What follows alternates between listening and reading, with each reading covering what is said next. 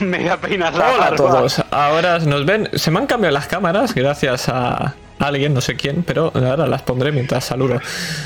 Hola, sean bienvenidos. ¿Qué tal? ¿Cómo estáis todos? Eh, ¿Qué es esto? Pues os lo explico ahora mismo, pero primero vamos a presentar a los participantes de esta campaña Homebrew que vamos a jugar, titulada de momento Samain. Este one shot al menos. Entonces, eh, vamos a ir arriba a la derecha, aunque no es Oscar, pero es Iván, pero lo voy a ir colocando a todo el mundo, así que. Ya le gustaría, Eh, Iván. ¿Qué tal? Guapo. ¿Cómo estás? Muy bien. Aquí roleando a Oscar un rato hasta que empecemos la partida. No eres digno. Vale, eh, vale. Con mucha gana, la verdad. Genial. Veremos, veremos, porque hay algo guay que es que ninguno de nosotros sabe bien bien todavía qué vamos a jugar. Porque como iremos construyendo los personajes en partida, solamente tienen una ligera idea. Perfecto. Entonces ahora vamos a seguir arriba a la derecha, ahora sí que está bien colocado con Oscar. ¿Qué tal? ¿Cómo estás? Estoy bien, pero cansadísimo. pero sí, estoy bien, por eso tengo un monster aquí. Si no, yo me muero hoy. Pero bien, contento, contento. que Ya me apetecía jugar un poquito. Que no hagas public, Mm. que no nos pagan. Maravilloso. No hagas publi, exacto. A mí, hasta yo, que yo no busco me. sponsors. Yo busco sponsors. vale, vamos a quitar esta cámara y ya estará todo. Ahora, No arreglado. voy, a, ya no, no es- voy a patrocinar una marca de champús. O sea, no nos duchamos ninguno de nosotros. ver. Somos todos otacos, no, no nos vamos a. vale, eh, seguimos. Arriba a la izquierda, Aitor, ¿qué tal? ¿Cómo estás? Bien, con ganas, con ganas de. Bueno, con ganas. A ver qué va a pasar. Siempre se te mueren todos los personajes al principio en los one. A ver si esta vez lo evitamos. No prometo Ah. nada. Una menos. Uno menos, exacto. Y la mirada impasible de Son, ¿qué tal? ¿Cómo estás? Mira, Un día de estos, me haré una foto y te haré que la cambies en medio de la partida y verás como de verdad mi mirada sigue sin cambiar. Es decir, Iremos cambiando la foto realmente. ¿Os imagináis que ahora os digo que cada día he cambiado la foto, pero es la misma siempre? ¿Es el, Sí, la- la- el mismo está- modelo? iba a hacerme otra foto, pero digo, ¿para qué? Si es que tengo la misma mirada en todos lados, ¿qué más da? Sí, es ¿Es la que- misma? Si, si nos patrocina Monster, te compraremos un internet de verdad, ¿vale? O una cámara de verdad. tío. O las dos cosas, incluso, incluso, incluso las dos cosas. Oye, ahora que estamos aquí, vamos a hacer un momento. ¿A una gaming house directamente y ya está? Eh, ya está, ya está. Sí, a ver, ya yo va. para hacer eso me voy a Andorra, lo siento, tío. vamos, vamos a dejarlo de Andorra, que, que estamos en, en mal momento para hablar de Andorra. Entonces, respecto a la partida, y yo, como máster, Adrián, encantado. Hola. Entonces, os comento. Vamos a jugar en un one shot que lo he titulado Samain. Os aviso, la gran mayoría de nombres eh, tienen un porqué. Lo que imagino que no todo el mundo estará. eh, sabrá qué significan. Lo digo por si a alguno le apetece luego ir investigando, pues se podrá. La idea es jugar este one shot y eh, este mundo que está a medio construir, porque no está construido del todo. Hay unas bases sentadas, pero no están toda- todavía hechas del todo. Es para que mis jugadores lo dibujen conmigo. Si su personaje es de tal sitio o su personaje pertenece a tal, tendrá que dibujar esa orden o tendrá que dibujar ese grupo y entonces yo podré añadirlo. ¿Es una manera de que trabajen por mí? Sí. ¿Para mí también? Pues también. Entonces, veremos a ver qué tal va a salir esto. Fenomenal. Y sin Os cambiaré el-. Y sin cobrar ese. Pues imagínate, lo mismo que yo. Bienvenido al mundo del máster. Eh, bueno, no todos, que algunos sí que cobran, pero de nuevo dejemos estas cosas de lado. Entonces, sistema, jugaremos eh, D&D quinta edición, pero esta partida será algo diferente porque como ellos no saben ni siquiera qué van a jugar, eh, tendrán clase, tendrán razas, pero eh, la ficha será una ficha invisible y yo les facilitaré o eh, empeoraré las tiradas para ver. Obviamente un mago sabrá más de arcano que un bárbaro. A no ser que el bárbaro era, sea un bárbaro con rituales y sus mierdas. Veremos lo que nos cuentan nuestros jugadores hoy.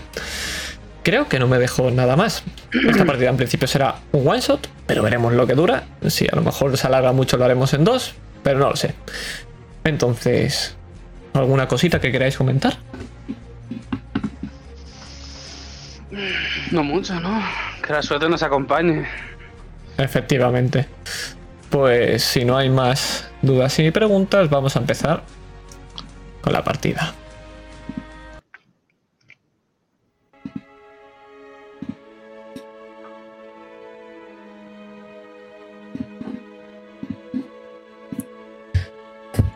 Quiero que nos imaginemos una sala a oscuras. Es fácil porque lo único que hay es negrura, aunque rápidamente vamos a ver una ventana. En esta entra un poco de luz, pero parece que es de noche. Es muy mínima. Está muy lejos y parece solo un pequeño cuadro. Pero nos vamos a acercar. Escuchamos nuestras pisadas. Claramente el suelo es un material que es duro, seguramente piedra o mármol. Hace frío.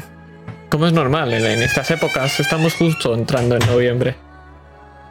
El invierno empieza a acercarse. La ventana ahora alcanza a ver algo, pero no nos fijaremos en eso, porque nos fijaremos en alguien. Oscar, ¿qué es lo que podríamos ver de tu personaje si lo viéramos en esta sala, a oscuras, solo iluminada por esa ventana? ¿Qué es lo único que alcanzaríamos a ver? Vale. Pues veríamos a, bueno, primero de todo un humano. Y es un chico joven de unos 15 años. un Esa- chico- Está muy oscuro.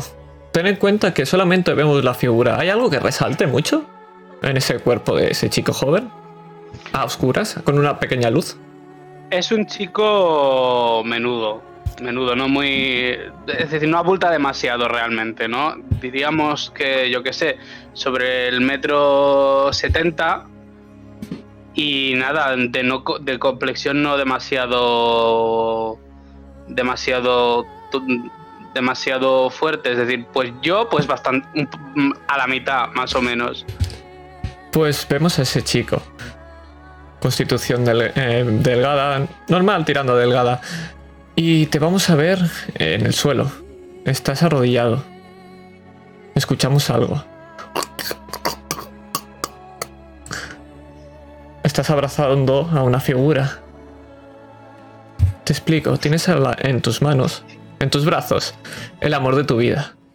Y poco a poco está perdiendo su vida. Te pregunto, ¿puedes hacer algo para salvarle? Joder, eso, eso, eso pregun- eso tendría que preguntarlo yo. Tú me dirás. ¿Tu personaje tiene alguna capacidad de ayudarlo o simplemente está acompañándolo en sus últimos momentos, sea quien sea esa persona que está en el suelo? Quizá no tanto de que puede, sino que quizá habría podido, pero no, no tuvo la suficiente tenacidad como para hacerlo. Y ahora se enfrenta a algo que no ha evitado y que ha dejado ocurrir. Sin- Vemos tus- simplemente. Tus manos temblar porque saben que esto lo podrías haber hecho bien, que podrías haberle salvado, pero ahí está. Y vemos esa ventana. Vemos que hay algo extraño. Es como si la oscuridad del cielo nocturno ondulase. Ahí está el estornudo. Se ha muerto del todo ya. Vemos como el cielo está prácticamente como ondulando. Es igual que cuando el calor del sol impacta en el asfalto y ondula el aire.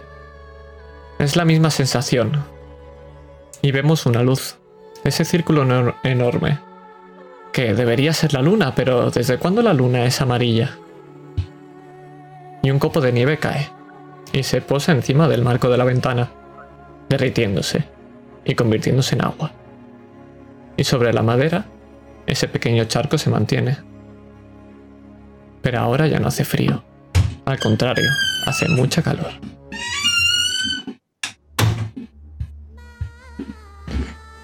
En ese charco cae otra gota. Y otra gota. Una respiración entrecortada otra vez. Quizá de nervios. O quizá de excitación por lo que viene.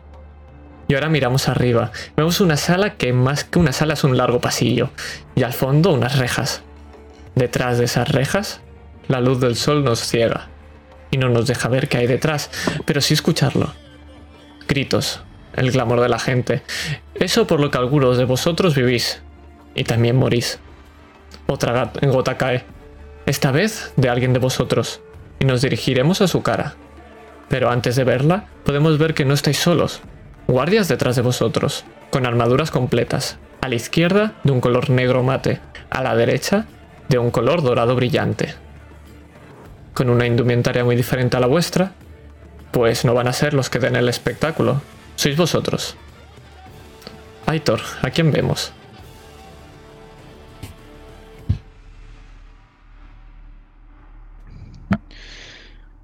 Vemos a un humano de complexión bastante fuerte. No lleva ningún arma por lo que parece que va a ir a, a puño, así decirlo. ¿Es grande? ¿Impone? Eh... No, no impone. Aunque lleva muchos años peleando, eso sí. ¿Tiene alguna marca en la cara esa que estamos viendo ahora en un primer plano? Frente a frente. Como si lo tuviéramos a 10 centímetros. Sí, tiene una clara cicatriz. Justo al lado del ojo izquierdo. Fue en una de esas peleas en el Coliseo hace ya varios años. Estuvo a punto de perder. de perderlo todo. Pero al final lo consiguió. Entonces vemos esa cara de posiblemente un veterano, porque alguien que haya estado tan solo un par de años en la arena, sabemos que es un veterano. No sueléis durar mucho. Y nos vamos a fijar en tus ojos, más bien en tu mirada. Porque ¿cómo estás mirando a esa luz? ¿Cómo le estás mirando a la muerte? ¿Qué podemos ver en tus ojos? Estoy tranquilo. Serenidad. En el templo donde aprendí todo. Donde lo que primero nos enseñaban era estar calmado a la hora de pelear. Si no, sería mucho más complicado todo. Y algo importante, ya que hablamos de órdenes. ¿Cómo te llamas y cómo se llama tu orden?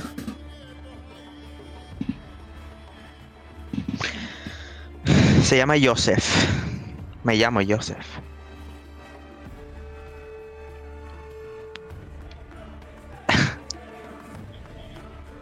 y la orden se va a llamar... La orden del sol naciente, me gusta. Algo típica, pero... Joseph, de la Orden del Sol Naciente.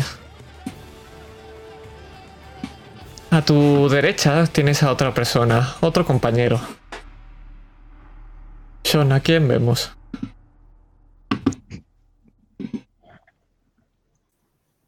Vemos a un hombre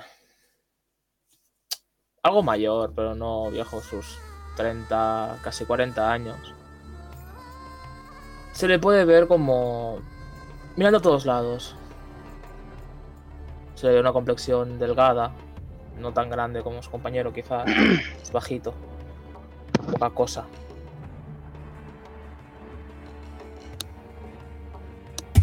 Y a ellos tenemos a los dos, porque sois los dos los que estáis delante. Y es curioso porque cuando los vemos, vuestras complexiones delgadas no esconden a los monstruos que tenéis detrás. Pero te pregunto, ¿tu personaje tiene tanto miedo como los de atrás? No tiene miedo, solo espera su oportunidad. ¿Qué arma tienes encima? Lleva una espada delgada y fina. Un rapier o florete o como... A un arma así. Un florete, por favor.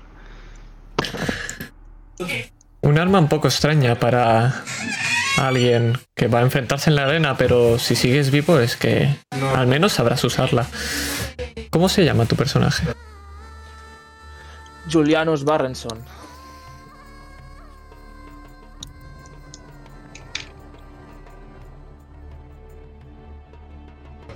Pues os vais a mirar, Joseph.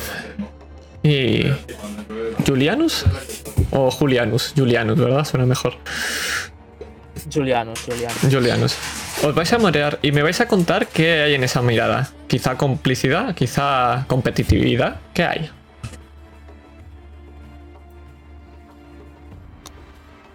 ¿Quieres empezar tú? Eh, dale, dale tú. En la mirada de, de Julianus lo, puedes, lo que puedes ver es que la acompaña sonrisa picarona. De. o- Tú eliges. ¿Te unes o no te unes? Lo que está claro es que. Aquí cada uno tiene que tener un plan.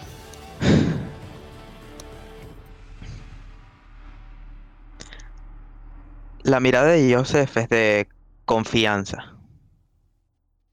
Sabe que probablemente pueda él solo, pero... Y más con la espadita que lleva. Probablemente te haya vacilado más de una vez con la espada esa. Con el florete. Aunque después de verte pelear alguna vez, te habrá respetado algo más, pero aún así, me habré vacilado más de una vez. Y una pregunta, ¿sería nuestra primera pelea juntos? Nuestro primer combate juntos. Pues eso me lo diréis vosotros. ¿Será este el primer combate que habéis combatido juntos? ¿O tendréis alguna historia de combates detrás?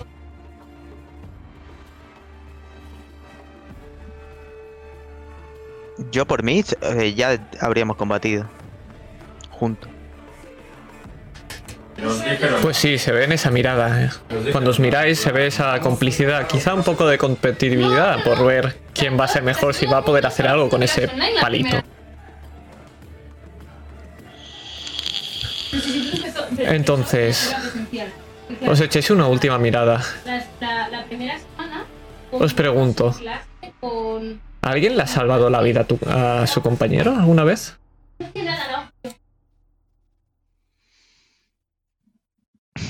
Mm, mm, salvado la vida no, pero probablemente cuando me hicieron la herida en el ojo, si no llega a ser por él, no hubiera podido. Bueno, eso sería salvarme la vida, sí. Pero no lo voy a reconocer nunca. Me ayudó. El orgullo a veces es como es.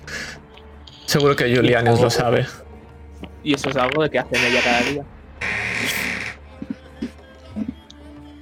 Todos pertenecéis a la misma casa. Todos lucharéis juntos. Y sabéis que este tipo de peleas son poco corrientes. Sabéis por qué ocurren. Son un filtraje. Solo los mejores saldrán de aquí. ¿Alguno de vosotros ha vivido ya esto?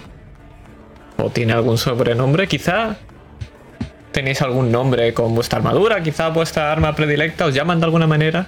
La pregunta es, ¿sois leyendas? Yo vine aquí para hacerme un nombre. A fin y al cabo, si no es el primer combate, la gente tendrá la gente habrá hablado de nosotros. Así que son ellos los que tendrán que poner los nombres, no nosotros mismos. Pues otra vez en la arena. Otra vez la gente gritará vuestros nombres. Vemos cómo estáis caminando hacia adelante y para nosotros esta caminata está siendo a cámara lenta. Y veros tiene algo de magnífico, algo de asombroso. No siempre se puede ver cómo alguien camina hacia la muerte. Y las rejas se abren.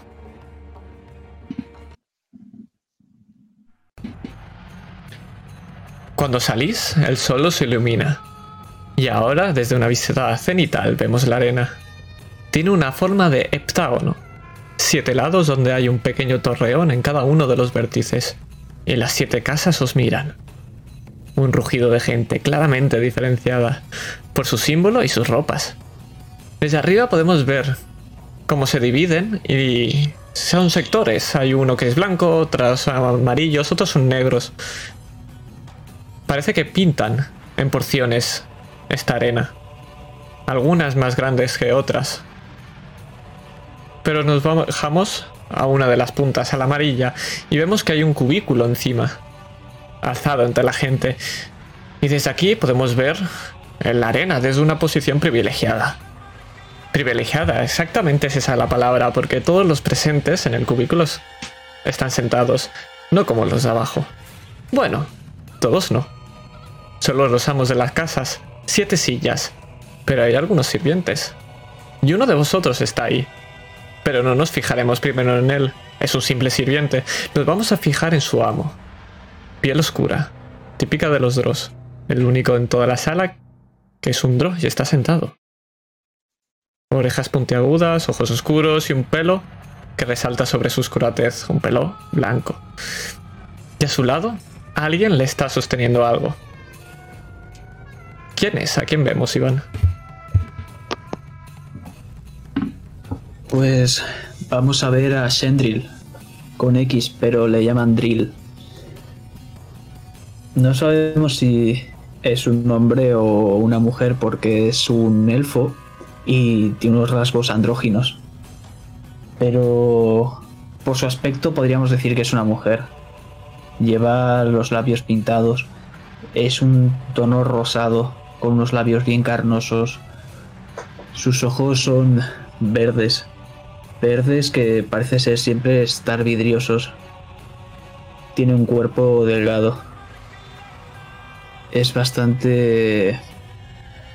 bastante pequeño. Debe rondar el 1,60. Es muy poca cosa. Es delgaducho. Y sus manos siempre parecen temblar con unas. con unos dedos un tanto deformados y desviados. Su mirada transmite tristeza. Esa mirada, esa tristeza, ¿es por la arena? ¿Por lo que va a suceder ahora? ¿O es porque Drill es una persona triste? Es porque efectivamente Drill es una persona triste.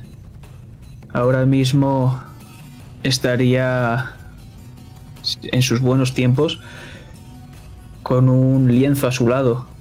Estaría dibujando todo lo que está ocurriendo. Estaría dibujando esperando al momento clave que fuese una ejecución.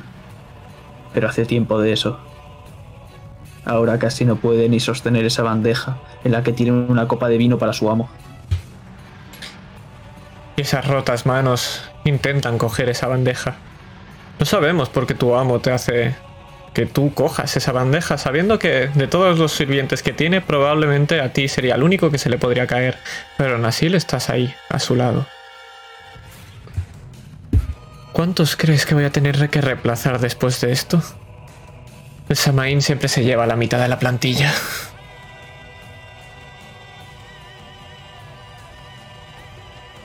Mi señor, estos parecen que prometen. Vemos como la docena de guerreros se ponen en fila en el centro y levantan las armas. ¿Quién las tiene? Y ahí los ves, a tus compañeros, a los que probablemente no vuelvas a ver a la mitad. No lo sé. Este año los Valar no hemos tenido tanta suerte con el sorteo. Esta vez va a ser un combate difícil. Usted siempre gana, mi señor. El problema no es si voy a ganar o no, es cuánto voy a perder. Un terremoto sacude la arena y todos callan de golpe. El suelo vuelve a temblar y vamos rápidamente a vuestros pies. Mientras nos desplazamos horizontalmente, seguimos cada uno de vuestros pies. El suelo, lleno de arenisca y pequeñas piedras, saltan justo cuando hay un temblor. Y vemos como cuando para, en el suelo, esas piedras bailan. Hasta que todo se mantiene totalmente quieto. Y justo del centro, en el suelo se rompe, saliendo los toros combatientes por los aires. Del centro emerge una cantidad de látigos, cuerdas. No, son una especie de tentáculos, pero duros como el cuero. Todos un cuerpo de esos tentáculos empieza a salir de la misma arena y se dirigen a uno de vuestros compañeros. Lo agarra de pies y de la cabeza y con un simple tirón lo despedaza. La bestia repta, con ese millar de látigos, una boca con tres pinzas, os mira. El suelo se ha manchado de sangre y la gente ruge de nuevo. ¿Qué es lo que hacéis? Joseph y Julianus. Pelear, ¿no? Para eso estamos aquí. ¿Qué hacéis exactamente? Contadme, pelea. Yo iré a pelear. Yo voy a dejar que todos carguen. Y voy a quedarme atrás. Quizás Pues es- apoyar una pared. Mientras veo que los ineptos van de cara. Pues os vemos, justo como Julianus se aparta un poco y espera mientras todos cargan rugiendo. Ves a tus compañeros, como cargan contigo. ¿Qué es lo que le haces a esta bestia llena de tentáculos? Es enorme, os sacará probablemente tres pares de vosotros a cada uno.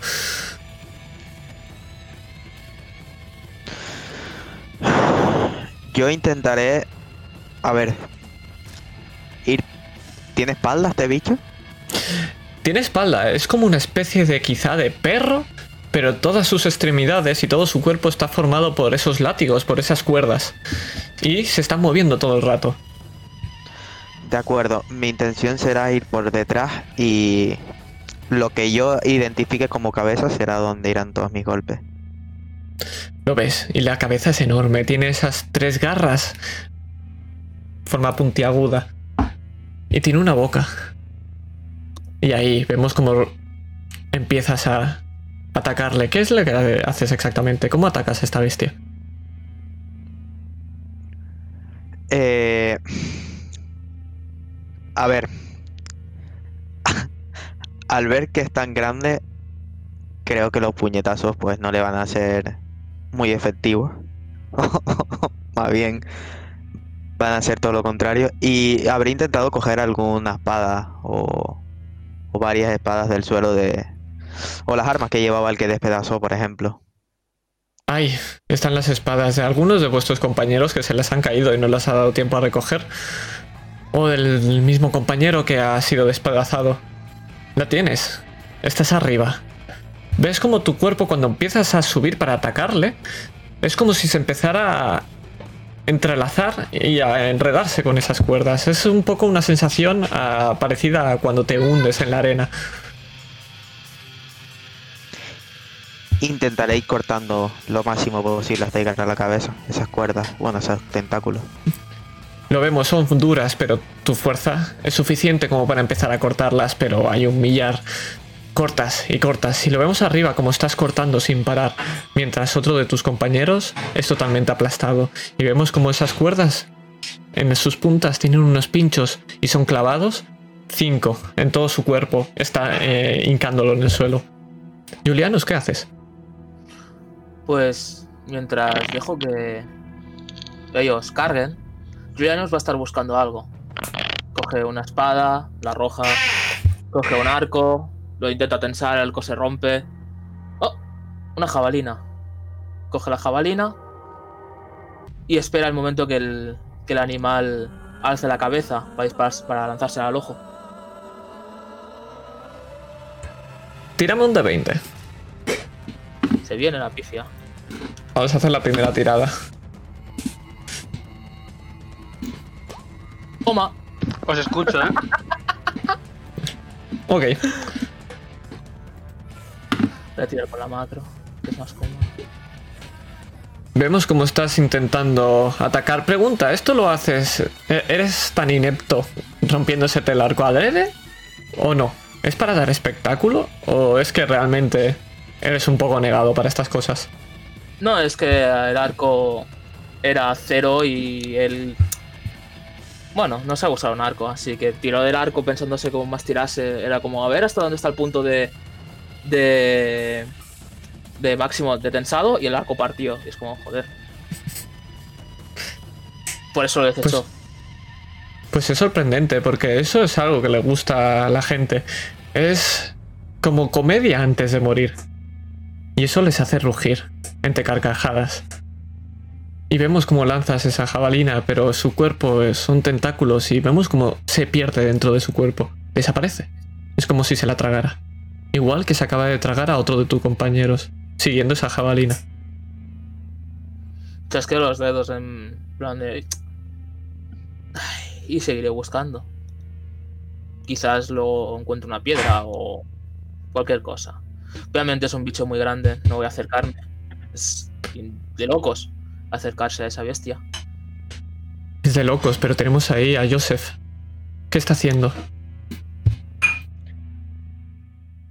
Al ver que no tiene nada que, que hacer, o sea, no está consiguiendo nada, voy a tratar de buscar un punto débil. ¿Cómo lo vas a buscar? ¿Conoces a esta bestia? ¿Has luchado ya contra ella? ¿Sabes algo en tu orden? ¿O simplemente vas a buscar a ver si encuentras algo? Eh, dudo que haya habido otra bestia aquí. Donde único haya podido luchar con una bestia así ha sido aquí. Así que dudo que haya algo. Bueno, a no ser que hubiera algo parecido más pequeño. Eso te dejo que me lo digas tú. Pues puede ser, puede ser que hayas peleado ya contra esta bestia, pero en una forma algo más pequeña. Como perritos chiquititos. Y estos tenían esa misma forma parecida, esos látigos alrededor de su cuerpo, pero eran mucho menores y podías ver un cuerpo debajo. Es como cuando los perros con mucho pelo, los esquilas, que quedan como una miniatura, lo mismo, pero con tentáculos y pinchos. De acuerdo. Pues entonces me separaré, iré por uno de los lados del cuerpo del bicho y pasaré rodando por debajo de su cuerpo. Trata- bueno, por rodando no, eh, deslizando, perdón. Y tratando de ver si es igual que los pequeños, pero es mucho más grande. De 20.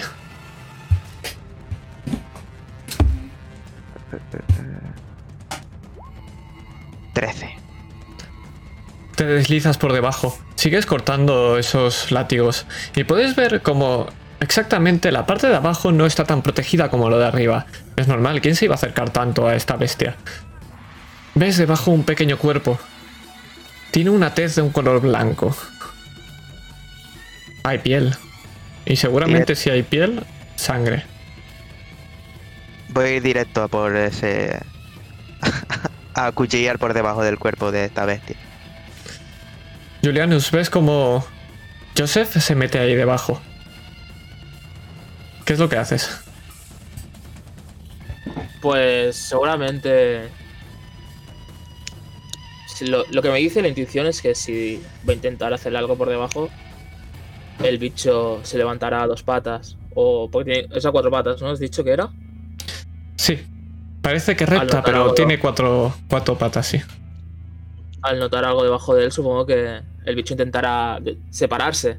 Yo voy a esperar mi oportunidad. En el momento que se separe, voy a tirarle algo que haya encontrado. Si no me acercaré y se le clavaré el florete. Quizás Perfecto. es muy, es muy grande. Es muy grande, sí. Es una bestia enorme. Del momento que ha descabrajado el sol y lo ha roto, ¿es posible que haya una piedra que quede a altura para cuando él se levante a dos pies yo esté ahí arriba y poder ensartarle el ojo sin tener que saltar encima de ella? Eh, perfectamente. No habría ningún problema. Pues estaría esperando allí. Pues veremos esta acción conjunta. Veremos como dos de sus patas están cogiendo a dos de vuestros compañeros. Y esto es como si se los tragase, pero no, lo que hace es se los mete dentro de los brazos y esas cuerdas empiezan a entrelazarse y vemos como empiezan a apretar, apretar hasta que... Y empiezan a salir cachitos de cabeza, manos, piernas, extremidades, órganos y explotan, apretándolos con esas cuerdas. Y en ese momento, Joseph, ¿qué le haces exactamente? ¿Cómo le atacas? Mi idea es estar debajo, clavar las dos espadas a la vez y una vez estén clavadas desgarrar. Así lo vemos.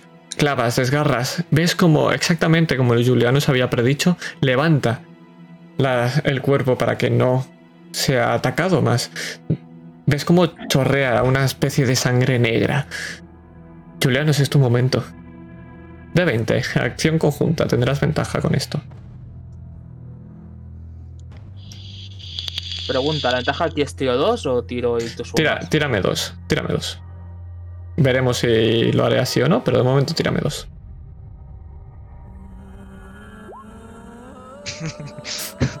Oye, dos trece es maravilloso. ¿Cuál, te gusta más, el de izquierda o la Vale. derecha? Éxito con consecuencia. ¿Qué es lo que va a pasar? Vas a conseguirlo, pero va a haber algo que te va a complicar las cosas. Mm. Quizás al clavar y el bicho moverse deprisa, me quedo yo pegado a él. Me parece correcto. Explícame, ¿qué ocurre? ¿Qué haces? Pues en el momento que ensarto el, el florete en el ojo, o rapier, ensarto en el ojo, el bicho obviamente se echa más para atrás.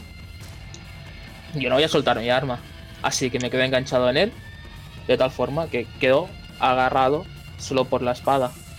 E intento buscar un sitio para poder colocarme. Drill, este- desde esta posición, el bicho este está, es tan grande que ahora mismo de pie está a la misma altura que vosotros. Y lo podéis ver, y puedes ver a Julianus ahí colgado. Joseph, puedes seguir atacando. Pero sabes que Julianus está arriba. Si atacas, probablemente se caiga hacia atrás. Con Julianus.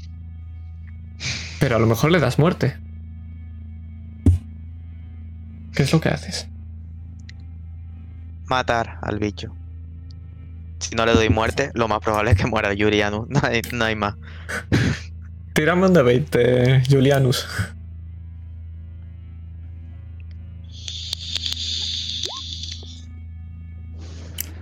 Ok.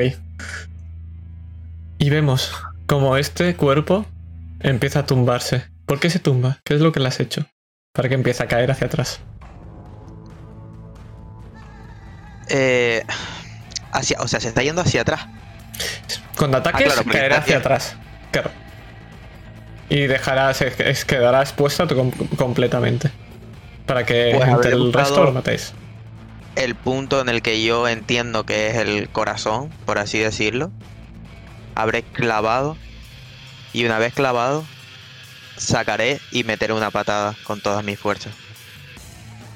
De ahí que se vaya hacia atrás. Lo hace. Y vemos desde tu vista, Julianus, como estás muy alto y empiezas a caer junto al bicho. ¿Qué es lo que es- haces? ¿Cómo intentas evitar? El Que bicho cae de este- espaldas, ¿no? Sí. Voy a intentar colocarme en lo que sería la parte de abajo del cuello del bicho. Para que él caiga y yo caiga encima del bicho. Lo haces. Y sabes que esto, aún haciéndolo lo más calculado posible, va a doler. Y cae. Vemos como esta bestia derrumba y vuelve a ver otro temblor en el suelo.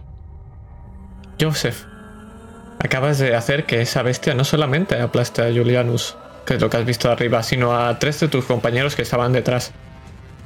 Pero sigue moviéndose. Tienes que acabar con ella. ¿Qué haces?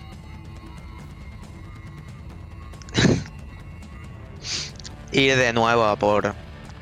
a por el punto que yo ya sé que. O sea, después de haber matado al, al re- a los otros perritos estos, por así llamarlo. Iré a por lo que siempre funciona. No sé si es la cabeza, no sé si es el pecho. Pero sé que si la clavo ahí, va a morir. Y más si son dos espadas. Pues es el cuello. Y vas a acercarte y vas a ver que entre toda esa marabunta de tentáculos hay una mano. El lado de Julianus se está moviendo. Está en tu dirección, hacia el cuello. Puedes intentar salvarlo. O puedes matar a la bestia. Pero sabes que a lo mejor atravesarás a su brazo. ¿Qué es lo que haces? No hay opción de salvar y, y matar, ¿no? No hay opción de salvar y matar.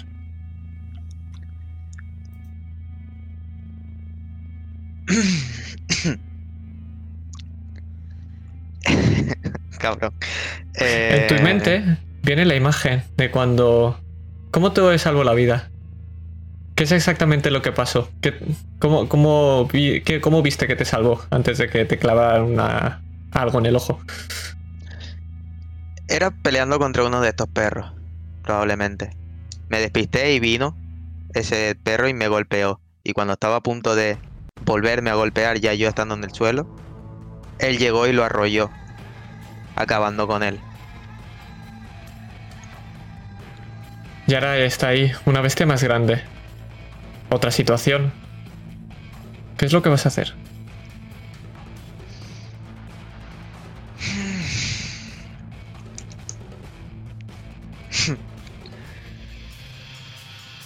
Te voy a decir, si lo matas aquí y ahora, la gente va a gustarle lo que ha visto. Y probablemente la reputación que tenga sobre ti crezca de sobremanera. Eso está clarísimo. Pero tu compañero está ahí abajo también. Vale, tengo un plan que va a salir a la perfección. Voy a matar al bicho. Perfecto. Probablemente le clavaré también a él algo. Pero sé que hay curanderos muy buenos por la ciudad. Así que a lo mejor, utilizando esa reputación que tenga, pueda ayudar a mi amigo. Los hay, pero en tu cabeza está pasando esto en un segundo. ¿Cómo matas a esta criatura? Lo atravieso. Dos veces. La primera de derecha a izquierda con la primera espada y la otra de izquierda a derecha con la otra, un poco más arriba. Las dos en el cuello. Lo vemos, como tu sombra se cierne sobre esta bestia y que en dos certeros espadazos clavas. Y nos vamos de ahí.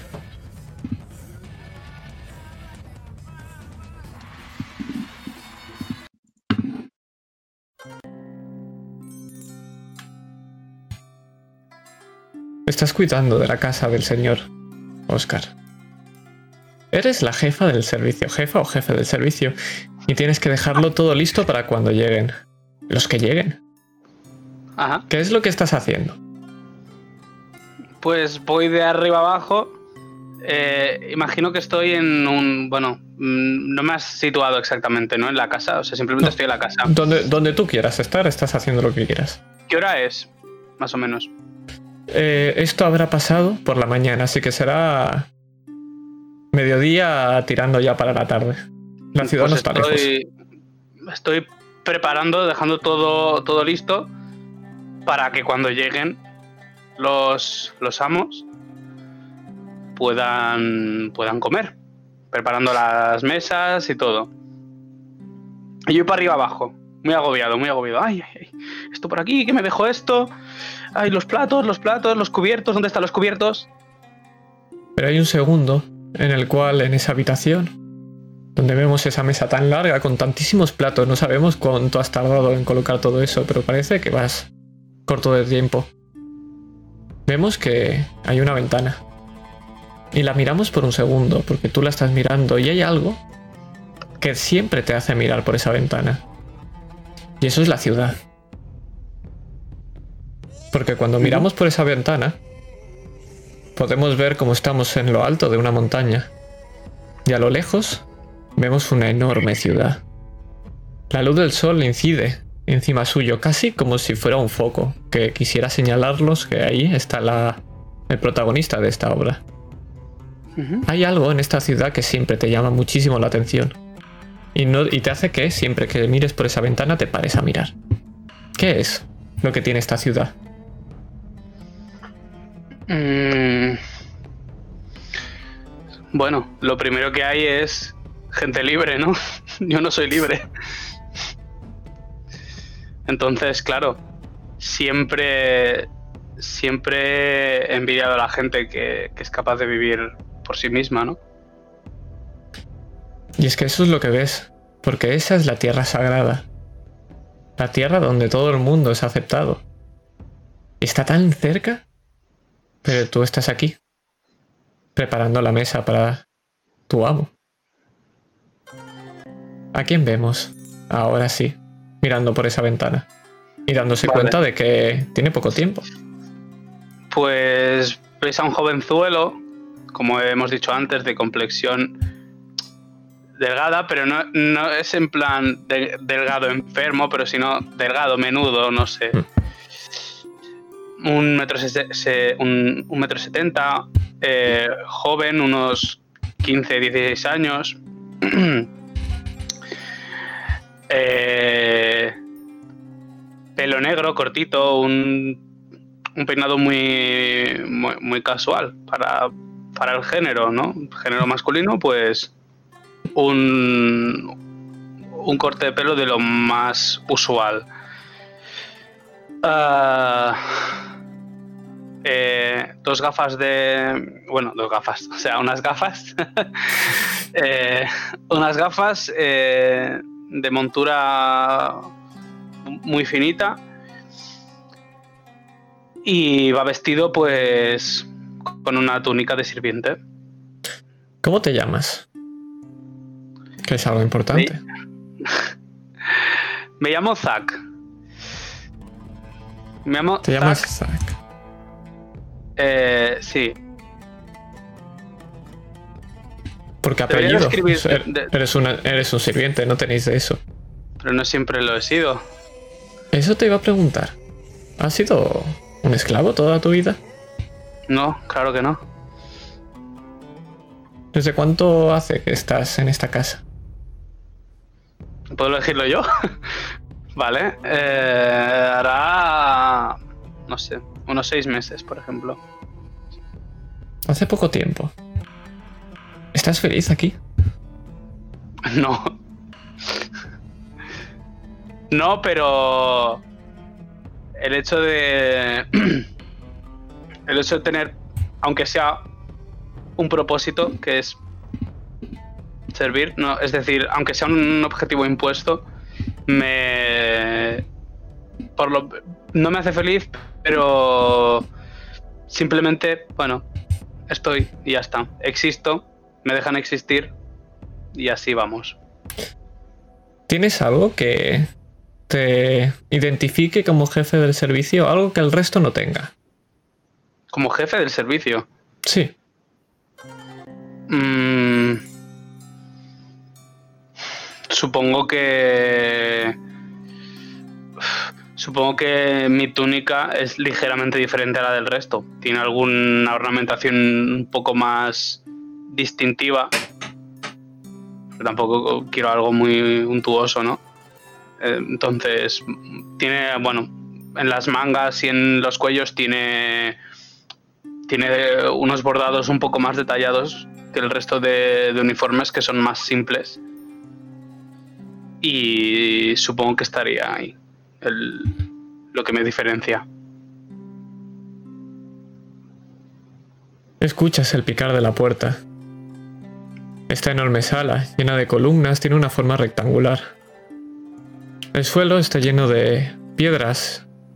Forman cuadrados, unos blancas y otras negras, como si fuera un enorme tablero de ajedrez en el suelo. En el centro de la sala, rodeando por estas columnas, hay una piscina rectangular llena de agua, caliente por supuesto. Al fondo, como en forma de T, es donde se encuentra el, la mesa que estabas poniendo. Y desde lejos puedes ver esas puertas como se abren. Y al corazón te da un vuelco porque sabes que ahí está entrando el amor de tu vida por esas puertas. ¿Temes por la vida de tu amor cada vez que salen por ahí?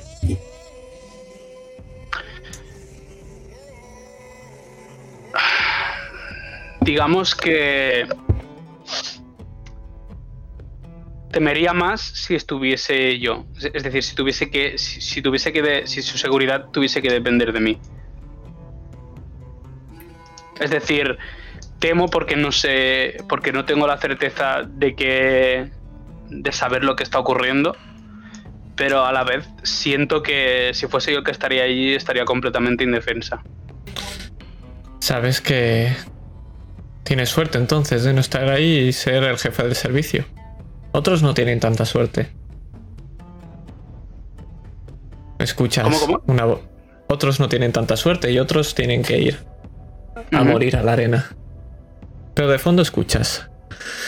Solamente un tercio, joder. Menos mal que al menos habéis dado espectáculo. Todos al patio a entrenar, ya. Mañana es el día y aún hay que seleccionar al campeón Valar. Pero tú solamente estás fijo en esa persona tan especial para ti, Zack. Es uno de los tres compañeros que están en esta mesa, pero tú me dirás cuál de ellos es. De lo- es decir, de los compañeros que, bueno, de los que hemos presentado ya. O Joseph, o Julianus, o Drill. Vale, vale, vale.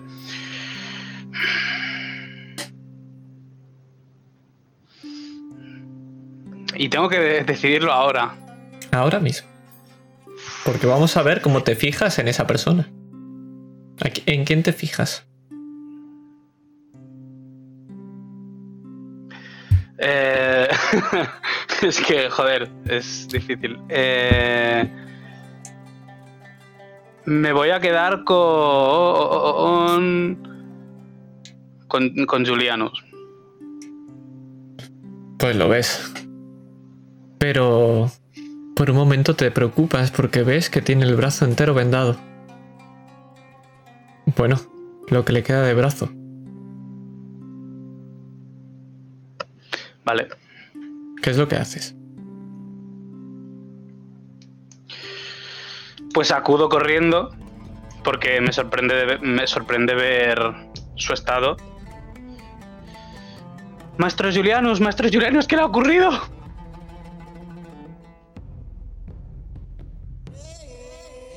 Ahora, Pues es- ¿Estamos Julian- solo los dos? Repite, repite, Julianus, que no me he enterado. Dice que no se te. ¿Estamos solo los dos? No, No, estáis estás con todo el mundo. Miro a. decir que es correspondido. Eso, eso seguro. Aunque luego añadiré hombre. más cosas. Que, que, que cállate, Sí, sí, cállate, espérate, espérate, no, no es eso, espérate. Nada, algún inteligente así de cortar la criatura sin saber si había alguien dentro. Y miro a Joseph.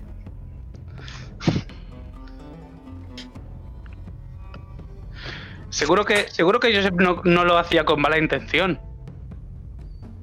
Hombre, estaría feo cortar el brazo a alguien que salvó la vida. Pero quién sabe. Alguien que iba a morir aplastado por un bicho. Yo me miro. Digo, yo estaba vivo. A punto de morir. No lo sabrás. Y ni lo sabré yo. Bueno, mejor vivo que... ¿No? No sé. Pero... ¿Tú estabas seguro que iba a morir? Porque yo no.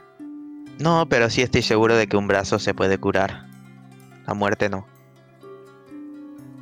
Bueno, pero no puedo volver a crecer un brazo.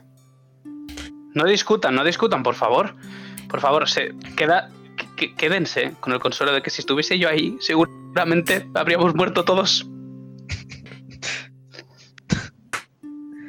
Zack, ¿qué es lo que te gusta de Julianus? ¿Por qué estás deseando que llegue vivo siempre? Que sale por esa puerta.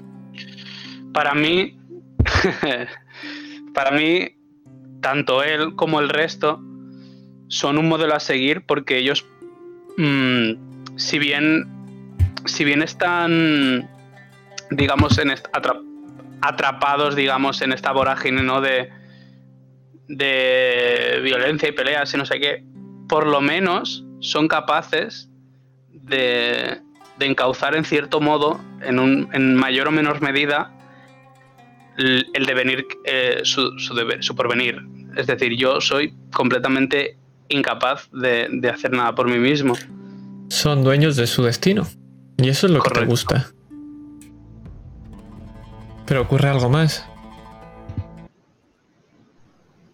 Me he equivocado. Aquí. Y es que el amo de la casa se acerca a ti y te coge de la cintura. Te he echado de menos y te besa. Porque sí, el amor de tu vida no es solamente una persona. O al menos todavía no te has decidido entre tus dos amantes. ¿Qué tienes que hace que le intereses al amo, a Valar? ¿Y qué tiene él que hace que no te decidas entre ninguno de los dos? Esto no me lo esperaba. ¿eh? Eh, ah, no sé, supongo que lo que tengo es. Soy que. Soy una figura. Una, una figura inferior. Es decir, cualquier persona al lado es capaz de sentirse segura de sí misma. Eres alguien que es fácil de dominar. Y seguro que eso le gusta a Valar. Pero ¿qué es lo que hace que no te decidas entre ninguno de los dos? ¿Qué tiene Valar para ti? Mm. digamos que que tiene el po- que es decir que si es el si es el amo es decir es el es, es- es la persona más libre que hay entre nosotros pero a la vez ser, ser libre no, no le otorga el coraje que veo en el resto. Es decir el líder el, el amo al final se limita a ver todo y ya está. Es decir lo que lo que lo que podría lo que podría atraerme es lo mismo que me atrae del resto pero sin embargo eh, carece de, de lo que veo en el, de lo que veo en el resto los, los otros van se pelean por lo que pe- pelean por sí mismos y él simplemente es una persona que bueno ha nacido en otra posición Julianus pelea por su destino y Valar tiene ya, Ya lo un tiene. destino escrito y fijado. La aventura de alguien que todavía no sabes qué puede ser, o la seguridad de un amo de una casa, el cual a un ser subviviente sabes que podrías estar por encima del resto, vivir tranquilo. Y por eso estás con tan solo seis meses siendo el jefe del servicio. Y por eso no vas a la batalla como el resto. Porque te quiere para él. Julianus, ¿cómo te sienta eso a ti? Porque lo sabes. Aunque la pregunta es si te lo dejo a decidir a ti. ¿Sabe Valar? ¿Que hay algo entre tú y Zack? A lo mejor platónico, pero hay algo. No. No lo sabría de todas formas. Y Julianus es. Fin y al cabo. Como que dice, bueno. Si de verdad es lo que quiere el, el señor, es lo que tendrá. Fin y al cabo, yo solo espero mi oportunidad para forjar mi destino. ¿Qué es para ti, Zack, Julianus? En una palabra. una palabra a ver Eh, no, no, lo yo- que siempre lo que lo que nunca ha podido ser ni podré ser Vale, ¿y, y Julianus para Zack al revés? ¿Para cada uno? Para ti, Julianus, ¿qué es Zack para ti? Pues no lo sé, porque no tengo ni idea.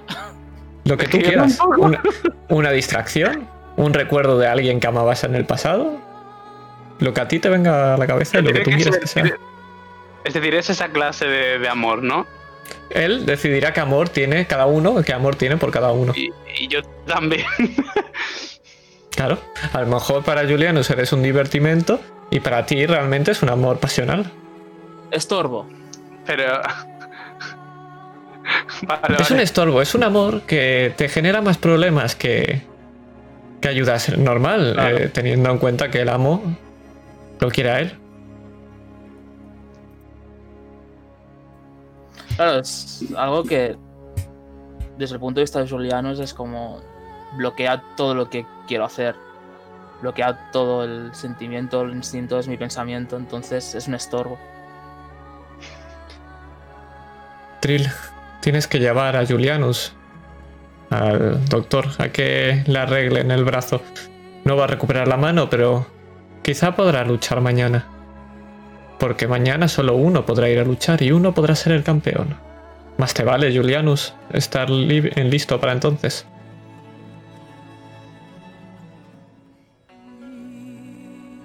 Podemos ver cómo estoy cogiendo del brazo a, gentilmente a Julianus mientras miro con recelo y con esos ojos verdes vidriosos hacia mi amo Valar.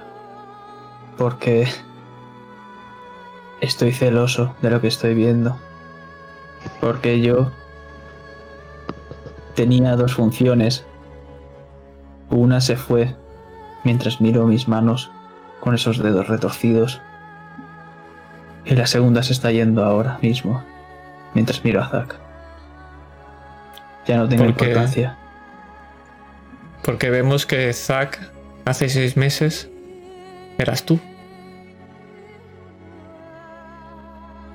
Justo cuando mis dedos se tornaron y se desviaron, Se quedaron huesudos.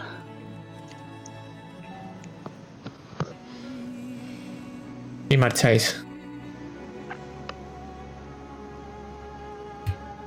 Pero nosotros ahora vamos a seguir a Joseph. Porque tiene que ir a entrenar.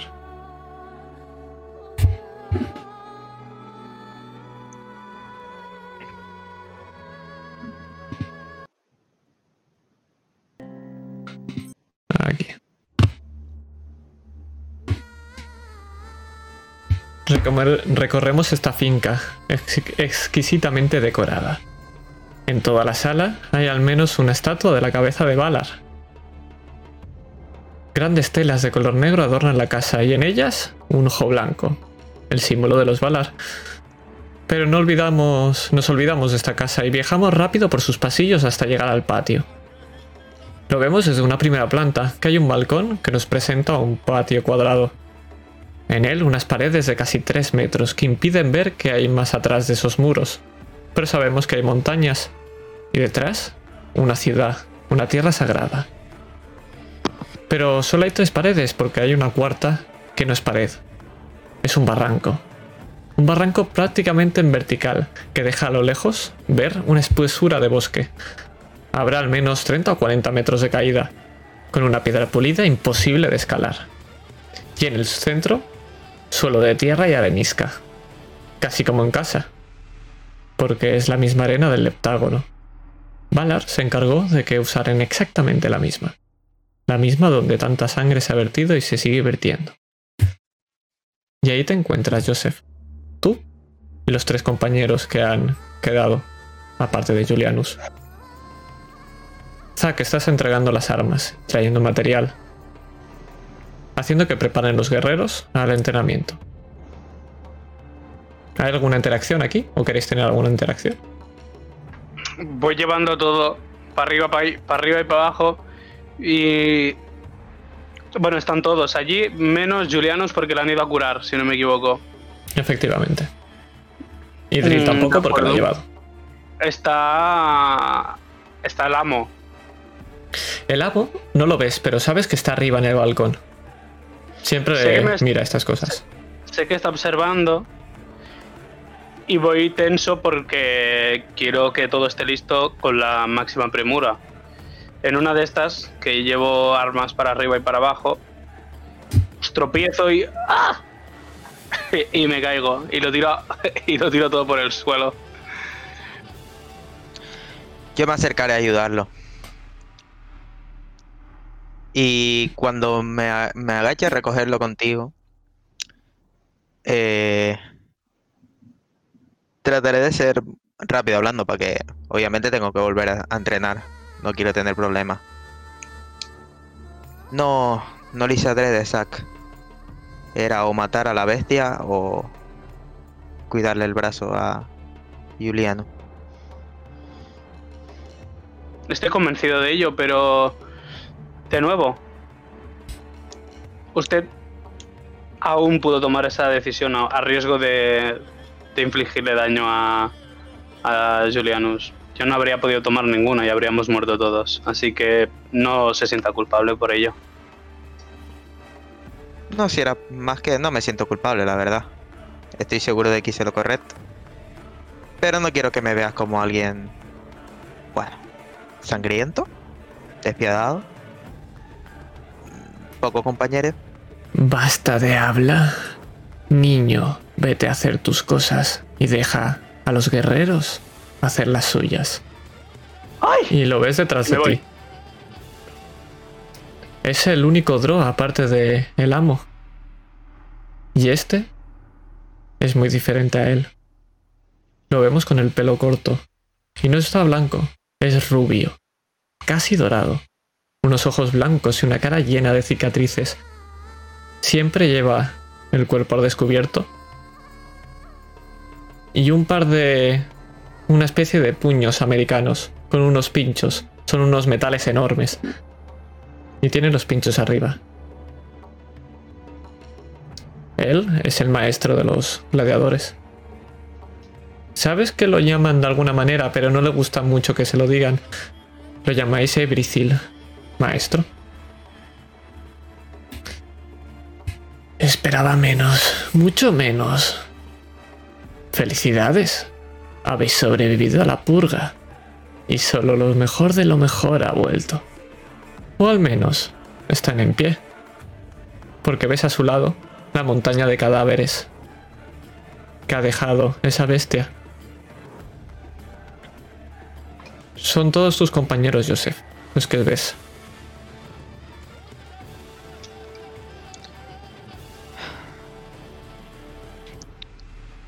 ¿Qué queda por hacer? Drill, acompañas a Julianus al patio. Te han puesto una especie de funda de cuero en ese muñón. Lo tienes curado, pero no puedes recibir golpes, pero esa especie de armadura para el brazo te va a ayudar. Pero te voy a preguntar, ¿qué brazo has perdido? ¿El que... el diestro o el zurdo? ¿El que usas? ¿O el... Es una buena ¿Por qué no? pregunta. Porque. Ahora perdido la diestra. Y todo el mundo pensaría que Juliano era diestro por el momento- la forma que tenía de luchar.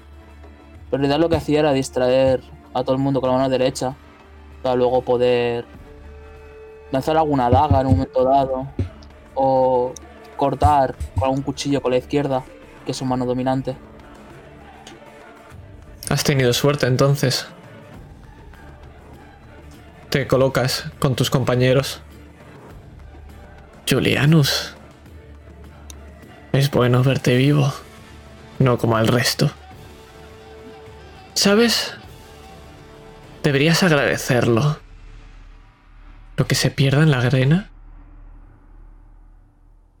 se gana por el público. Y quién sabe, quizá eso te va a llevar más recompensas más adelante. Ves que tiene especial gusto cuando ve a alguien que está mutilado y sigue luchando. Y lo reconoce. Miro mi mano. Todo el mundo habría creído que Julianos obviamente es diestro. Me dirá, bueno, ahora habrá que acostumbrarse, acostumbrarse a usar la otra. Una gran sonrisa. Te asiente. Pero antes de que Eibrithil vuelva a abrir la boca, la puerta se abre.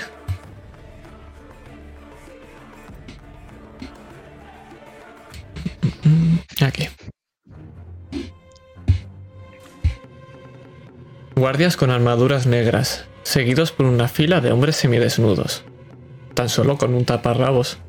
Son de todas las razas, musculosos, moles de carne, la mayoría. Porque hay uno pequeño, parece un mediano. No se ven muchos por aquí, no suelen ser especialmente habilidosos para pelear. Se colocan en fila a vuestro lado. Carne nueva. Bienvenidos a la casa de los Valar.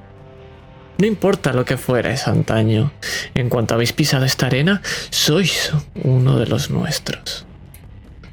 Como todos sabéis, la ciudad de los siete es territorio sagrado, pero ¿sabéis qué? Yo me meo en esa tierra sagrada, porque para nosotros solo hay algo sagrado, y eso es la arena. Tan solo hay tres normas. Los Valar son nuestra son vuestra casa. Cualquier mínima muestra de desprecio, desagrado, y ya no hablemos de traición, lo pagaréis con vuestra vida y la de vuestras familias, los que aún las tengáis. Yo soy vuestro entrenador, el que os preparará tanto físicamente como mentalmente para la muerte. Para vosotros, os dirigiréis a mí como el caído. ¿Quién ha dicho eso? Uno de los hombres más corpulentos da un paso.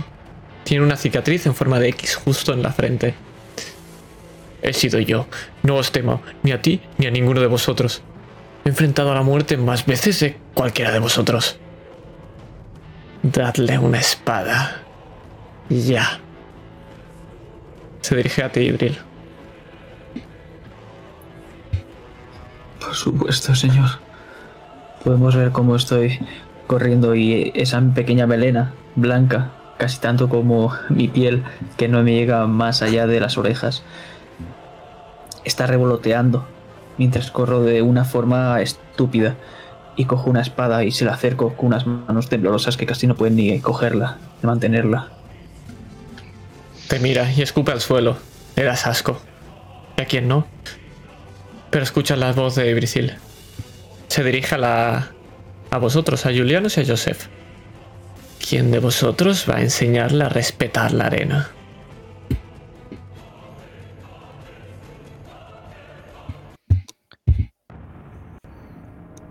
¿Y me lo vais a Mira. decir? Mira a Joseph. A mí me da igual, Juliano. Si te ves preparado para pelear y para matarlo, puedes ir tú. Si no, voy yo. Doy un paso adelante. Con arrogancia. Julianus, así me gusta. Enséñale que aún con un brazo, eres mil veces más hombre que él.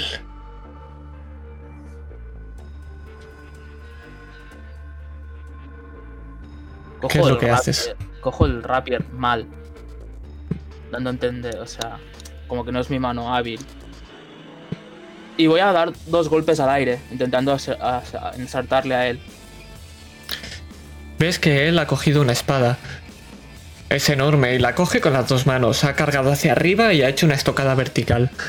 Es un bruto. Está claro que no tiene ni idea de luchar. Y lo único que hace es que si te da eso, te partan dos. Pero tiene que darte. Voy a moverme y voy a dar punzadas para hacerle creer que con la que es mi mano mala. Empiezas a pinchar. Sangra. Pero él es una mole de carne. Ha recibido heridas más graves. Lo que le estás haciendo es enfadar. Y empieza a girar. Empieza a intentar seguirte y dar mandobles cada vez más fuertes.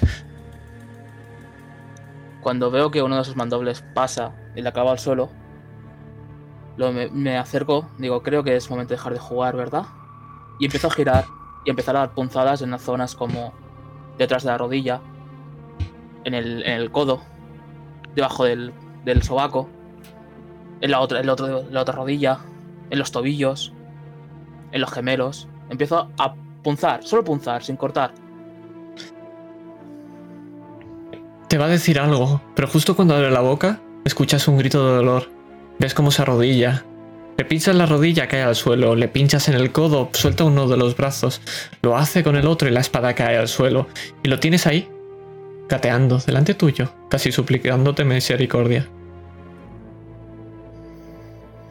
Miro al maestro. Segunda regla.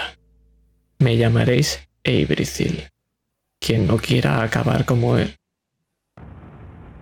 Y te asiente con la cabeza. Voy a volver a mi sitio, voy a guardar la espada. Y voy a mover el brazo como... Bueno. ¿Qué remedio? Ya no podré usar mis triquiñuelas. Tercera y última regla. La tierra bajo vuestros pies es por lo que estáis aquí. La honraréis con vuestra sangre. Y ahora, deshaceos de los perdedores junto a su compañero. Idril, Zack, Joseph y Julianus. Se refiere a vuestros compañeros muertos. Sabéis que siempre pasa lo mismo. El que muere aquí no es venerado, es tirado por el barranco.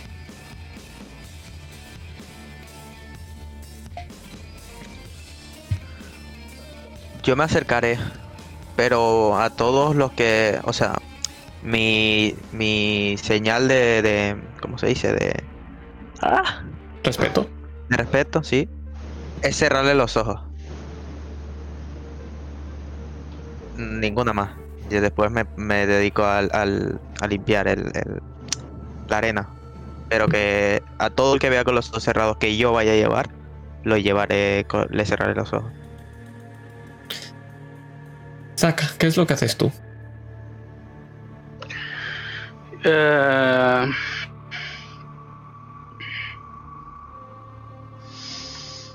eh, le iré a echar una mano a, a Joseph, no sin antes echar unas cuantas miradas de, de reojo a ver si Julianus se encuentra bien o no. admiro su valentía por haber, por haber luchado, pero a la vez pienso qué necesidad había de esto. Trill, ¿qué es lo que haces tú? Pues me dirijo temeroso hacia esos cuerpos. Y Joseph, yo que estoy ahora mismo a tu lado viendo cómo estoy intentando empujar una masa de carne con todas mis fuerzas a duras penas, puedes oler como siempre huelo a jazmín. Es un olor muy fuerte. Puedes ver cómo llevo una toga de un color rojizo. Siempre que toca tirar los cadáveres por el barranco me pongo esa toga.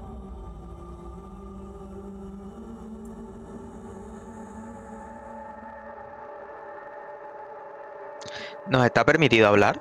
No, ¿no? Deduzco que- Pode- podéis hablar, no, no va a haber consecuencias. A no ser que le llaméis el caído, entonces sí.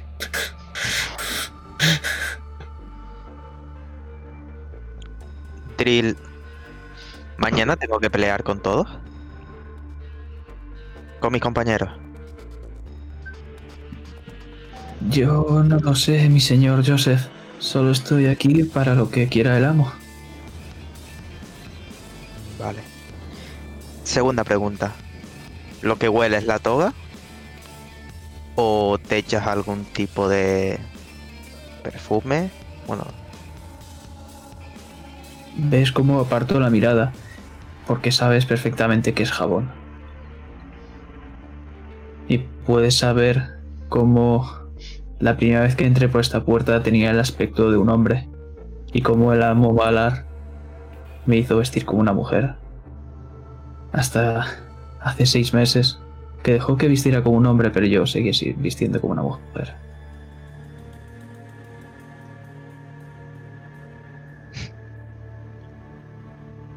Ya lo sabes, es, es jabón. de acuerdo. Bueno, sigamos limpiando la arena. No quiero ningún tipo de represalia, la verdad. No me apetece. Por supuesto. ¿Ves cómo me doy más prisa? Y ya estoy sudando y solo he movido dos cuerpos. Julianus, ¿qué es lo que haces tú con estos cuerpos? ¿Tienes algún respeto o los tiras sin más? Supongo que más la- el, el respeto de guardar un silencio delante de ellos antes de empujarlos. Pero al fin y al cabo los voy a empujar con el pie porque no me queda otra, me falta una mano. ¿Y quién se va a ocupar del grandullón que está arrodillado en el suelo? Porque ese también va al barranco.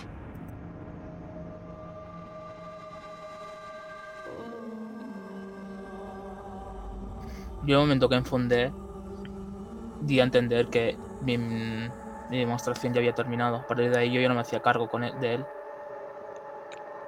Mi lección ya había sido en- enseñada. Me voy a acercar. Di, di, di. Me acerco muy temeroso. Lo siento, pero usted también debe ir. ¿Cómo, que ir? No, no era suficiente así. No, por favor. Quien desafía al señor es lo que le ocurre. Lo siento. Pero, pero ha sido él. Yo no lo conocía, no sabía su nombre, ha sido él. Ha señalado al mediano. Él está impasible en la, en la fila con los otros novatos.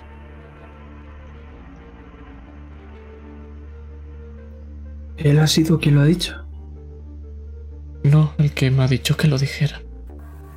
Que le gustaba su nombre, que... Que era como se llamaba. Y que me impusiera. Que... Que lo importante aquí es imponerse. Para que no te tenga... Para que no... Te hagan... Ya sabes. Para infundir el miedo.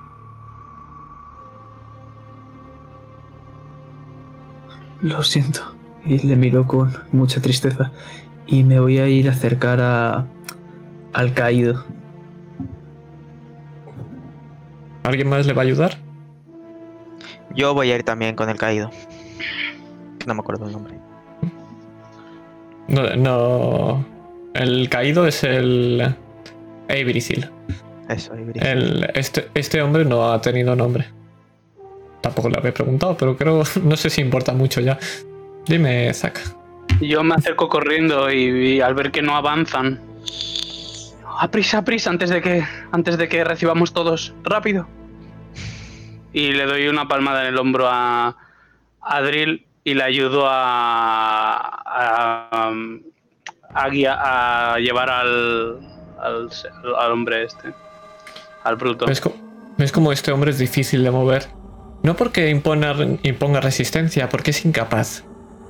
Sabemos que los golpes de Julianos han sido certeros, todos en sus tendones, todos rasgados con un solo pinchazo. Este inmóvil no puede mover sus articulaciones, pero es grande. Se arrastra. ¿Lo escucháis sollozar? No, tengo... Tengo mi hija, por eso estoy aquí. ¿Qui- ¿Quién la va a cuidar? ¿Quién le va a dar dinero? No, me, no, por favor. Esta Yo paro. Paro a, a ellos dos. Y voy a ir a hablar con Eibrisil. Yo sigo tirando.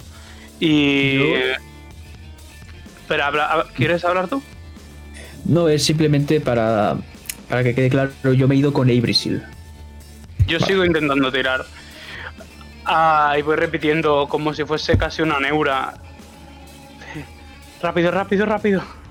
Rápido, rápido, no la cagues ahora, no la cagues ahora, no la cagues ahora. Voy intentando tirar, pero no puedo, no tengo fuerza.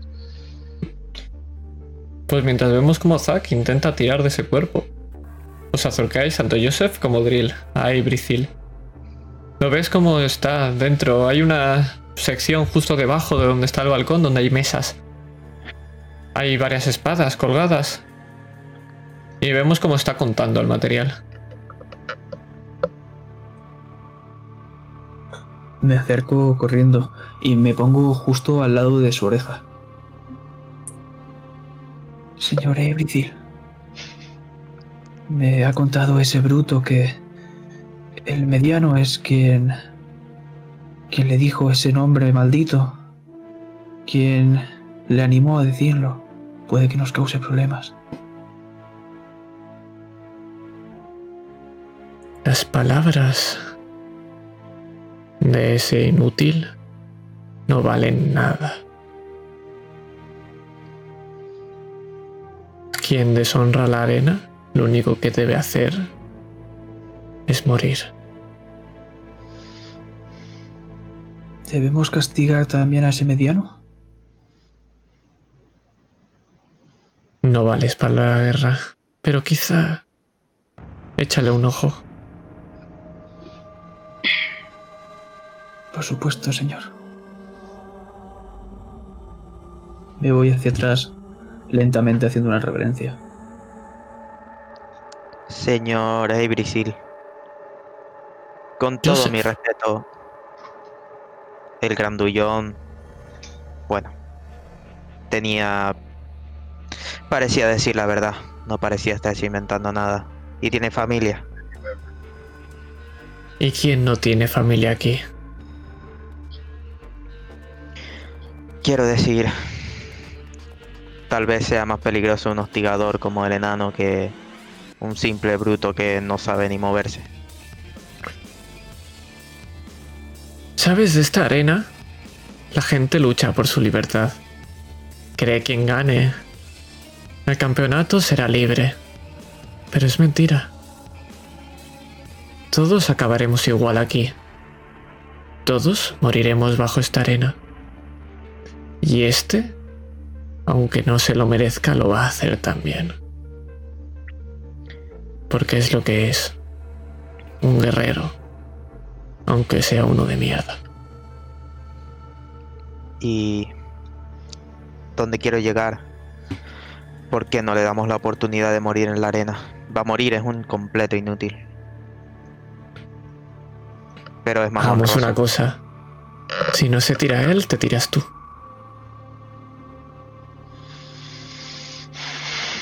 Estaré encantado de tirarlo, señora Ibrisil. Así me gusta, Joseph. Lo entiendes rápido. quiere que... Bueno. Le enseñe modales al enano. Mediano, bueno. Chiquitín.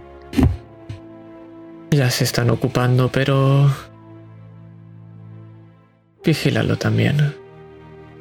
Quizá una paliza de bienvenida enseñe también a que aquí es mejor no hablar. Lo utilizaré como entrenamiento. Entonces. El mediano. Con Joseph. Enséñale quién. cómo pelea un guerrero de verdad. Encantado, señor. Voy a terminar mi trabajo y me pondré a entrenar. ¿Quién de vosotros al final tira el cuerpo? Es la pregunta. Yo, yo, yo. ¿Sí? Pues veremos cómo el mediano te mira mientras lo estás haciendo. Y por un segundo, por el rabillo del ojo, ves que está sonriendo. No como este hombre, el cual se pierde en ese barranco. Y lo ves. Ya no sonríe, pero tu cabeza está sonriendo. ¿Qué es lo que le vas a hacer? Mm, no lo voy a matar, pero casi. Mi intención es dejarlo reventado.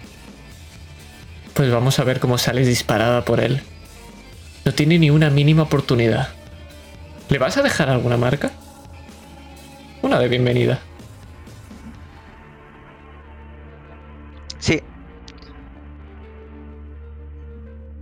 En el costado, pero bueno. Sí, en el costado. Probablemente. Pues ahí os vamos a dejar.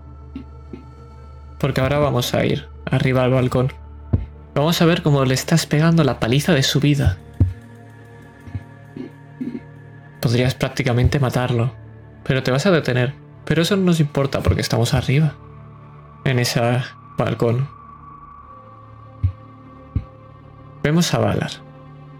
Él es el amo de esta casa y no se llama Valar, es el nombre del apellido de su familia, pero el amo, el señor, siempre recibe ese nombre y se pierde el antiguo. Nadie sabe cómo se llamaba antes. Ahora mismo es el líder de la Casa de los Valar, una de las casas de la ciudad de las siete casas, de la ciudad sagrada. Zack, estás a su lado. Querido, ¿está todo preparado para la fiesta de esta noche?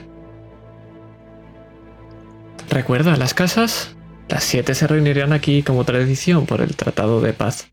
Tenemos que honrar a nuestros ancestros y sobre todo, es un día para conseguir aliados e influencia. Está todo listo, amo, está todo listo. No se preocupe.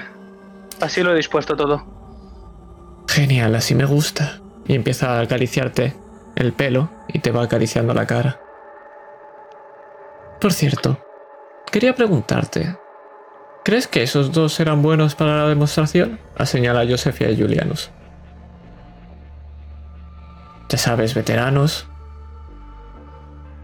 Quizá le interese a los líderes ver algo de acción. Ciertamente son, son hábiles, mi señor. Cualquier decisión que tomase usted sería la correcta de todos modos. No sé para qué consulta conmigo. Porque quiero saber tu opinión. Porque tu opinión me importa. No eres como el resto de ellos, ¿no? Tú tienes algo. Algo especial. Aún tengo que decidir cuál va a ser el campeón. ¿Cuál va a ir mañana? A la arena. ¿Cuál crees, cre ¿En cuál crees que debería ir? Josefa tiene bastante reputación al dar muerte a esa bestia, pero quizá Julianus con un solo brazo. Quizás apostar mucho, pero si sale bien, puede elevarnos todavía mucho más. Ambos son hábiles sin duda y, claro, si pensamos en, en, el mero espectáculo, a la gente seguramente que, que le interese ver a un a alguien con, con, un impedimento tan importante como tener una mano menos, pero pero claro, pero, pero vamos, ¿cuál es el propósito de todo esto? ¿No sería, no sería mejor eh, aprovechar todo el espectáculo que nos puedan dar y no mandarles a morir? Sabes que la arena es eso. Es divertimento con la muerte de la gente. Cuanto más dure, más divertido va a ser cuanto muere. El destino de todos los gladiadores es morir exceptuando el campeón de mañana. Ese podrá recibir la libertad.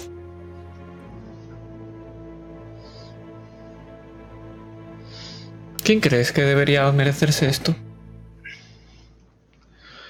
No, no soy capaz de decidir, señor. Pero quiero tu opinión. ¿Quién va a ser el campeón de los Valar? Creo que debe de ser Julianus. Me gusta como eliges, querido. Me gusta. Y vemos como mientras se aleja la cámara para fijarnos en Julianus, te vuelve a besar. Y Julianus estás mirando hacia arriba. Como te han mirado y le está dando un beso a Zack.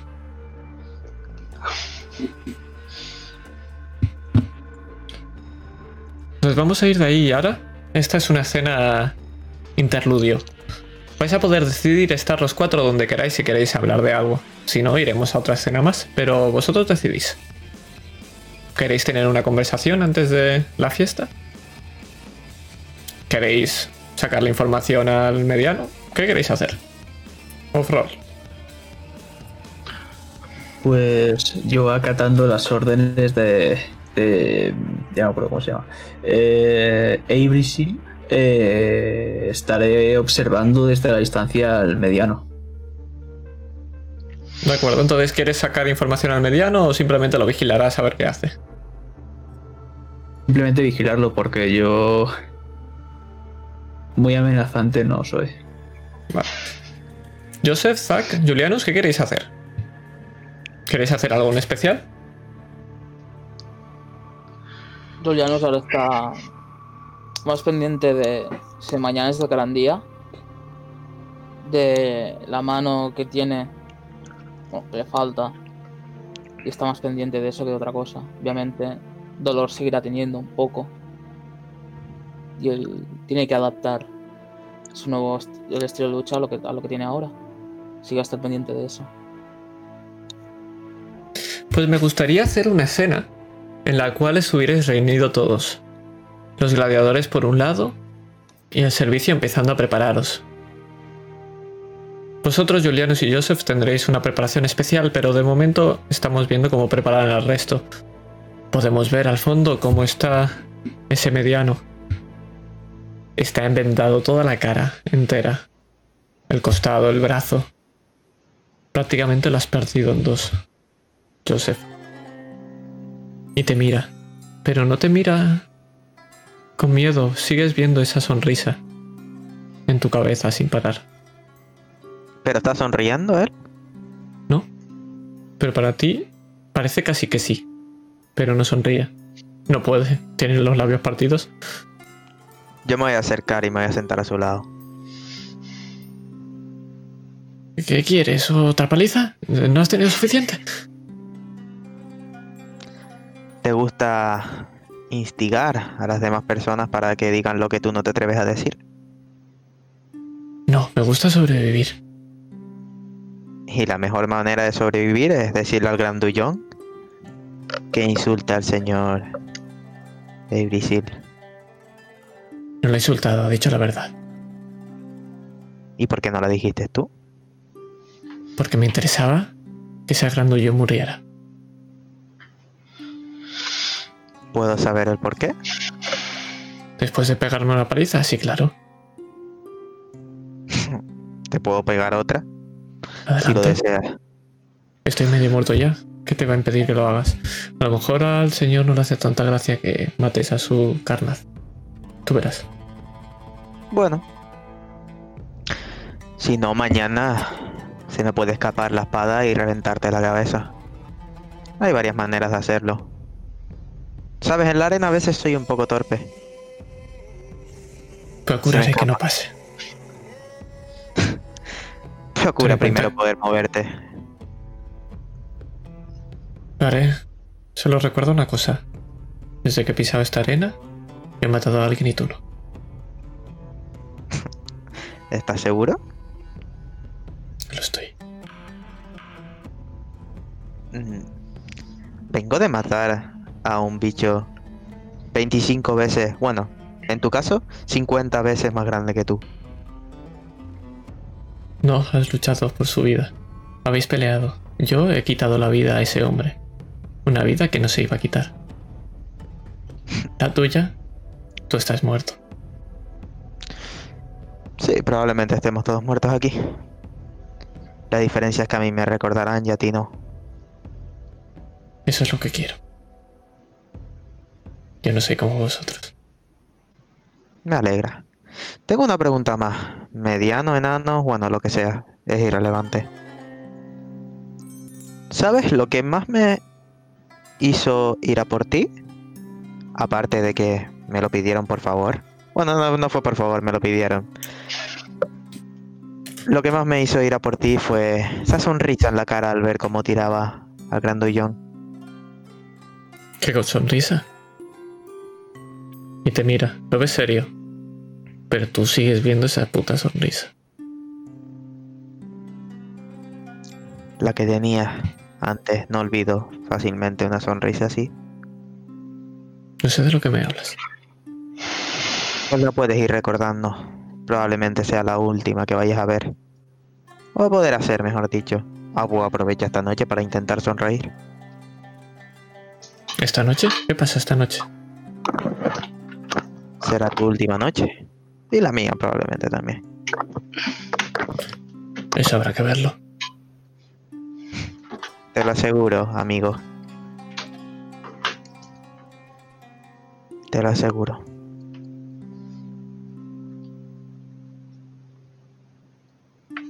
Zack, Me, le- me levanto. vemos cómo marcháis. Isaac, vas a tener un momento con Julianus. Me gustaría que tuvierais un momento a solas. Para ver cómo se desarrolla vuestra relación. Vosotros, ¿cómo interactuáis? ¿Dónde estáis? ¿Por qué estáis a solas ahora? ¿Le vas a contar que va a ser el campeón? ¿Qué vas a hacer? ¿Qué vas a hacer? Puede ser. Julianos, tengo noticias que darte. Dime. Creo que creo que vas a ser escogido para pelear en la arena mañana como campeón. ¿Yo? Porque no Es posible que así sea. el que venció a la bestia. No eres el que venció, pero eres el que más espectáculo puede dar. Aunque temo por tu seguridad, por supuesto. Siempre con lo mismo. No, no, no, no, no es lo que piensas. Simplemente. Simplemente sois un modelo para a- un modelo a seguir para mí. No, no pod- me encontraría sin rumbo si. Ya sabes. Quizás deberías elegir otros modelos a seguir. No gente que mata seres por mera diversión o de los demás. ¿Y qué me queda aquí? Cualquier otra persona que no seamos nosotros. ¿Dirías que matas por diversión o porque no te queda otra para estar vivo? Mato para tener una oportunidad. A poder sobrevivir, a poder irme. A poder estar bien. Y bueno. Y te enseño. Y te y levanto el muñón. Y hoy a veces pasan cosas que no deseas. ¿Tú crees que es el Bueno. modelo a seguir? Aún así, si mueres, podrás decir que has muerto luchando por, por algo. Yo seguiré aquí. He muerto por, ah, por el espectáculo de miles de gente, de personas, de gente rica. Y aún así, con la opción de poder ser algo más, yo solo aspiro a ser lo que soy ahora. Tengo una pregunta ¿Dónde para Julianus. Que es... Has sido escogido campeón cuando eh, seguramente iba a ser Joseph. ¿Puede que tu libertad esté cerca? ¿La deseas? Sí, al fin y al cabo, todo el mundo quiere ser libre. Quizás me haya molestado, solo por el simple hecho de que me hayan elegido porque estoy tullido. Pero si es, Aliciado. así, si es así, me encargaré de dar un espectáculo que jamás olvidarán. Zack, ¿qué significa para ti que quizá no lo vuelvas a ver nunca? Porque si mañana ganas será libre. Me alegraré por él, porque habrá conseguido aquello que yo no seré capaz de conseguir. Y a la vez, eh, no le he podido preguntar que has intervenido. Eh, Julianus, ¿de dónde sacas la determinación para, para vivir de esa forma? Me gustaría saberlo. La forma. ¿Cuál? Esta. La de matar a gente. No solo matar a gente, matas por un motivo. Y me lo has dicho tú mismo, matas por tu libertad. ¿Cómo eres capaz de luchar por. por eso? ¿De dónde encuentras esa seguridad que tienes? Quizás cuando una persona está muerta por dentro, no le queda otra. Al fin y al cabo, no tengo nada a perder. Yo tampoco lo tengo y aún así soy incapaz de hacer nada. En tu cabeza, Zack sí que tiene algo que puede perder, que eres tú. Pero claro, eso él en su cabeza quizás no es lo mismo. Me gustaría sentir que. que por lo menos soy partícipe de esa, de esa libertad suya.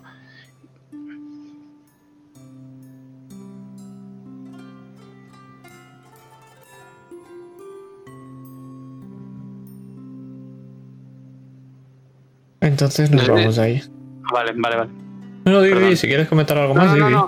Es que no sabía si es que, que- si es que se me había escuchado algo porque como ha habido una pausa tan... Sí, sí, sí. Pero es que yo pensaba que era como lo que ibas a decir antes de cortar. Porque como no, no intuyo que era una pregunta, digo. Continuad, continuad. Si queréis hablar más, adelante. Sí, no, y cuando es- os canséis, sí. Si, si algún... Si mañana logra la libertad, sepa que en cualquier caso, si no nos volvemos a ver, me habría, me habría agradado eh, ser libre con, con usted y aprender más de este mundo. Y a cómo vivir, desde luego. No te lo aconsejo. Si quieres ser libre, sé libre con otra cosa. Sé panadero, sé granjero, pero nunca seas libre de esta manera. Bueno, mi destino es ser sirviente. El mío es ser un bordo juglar. Espero que lo consigas entonces.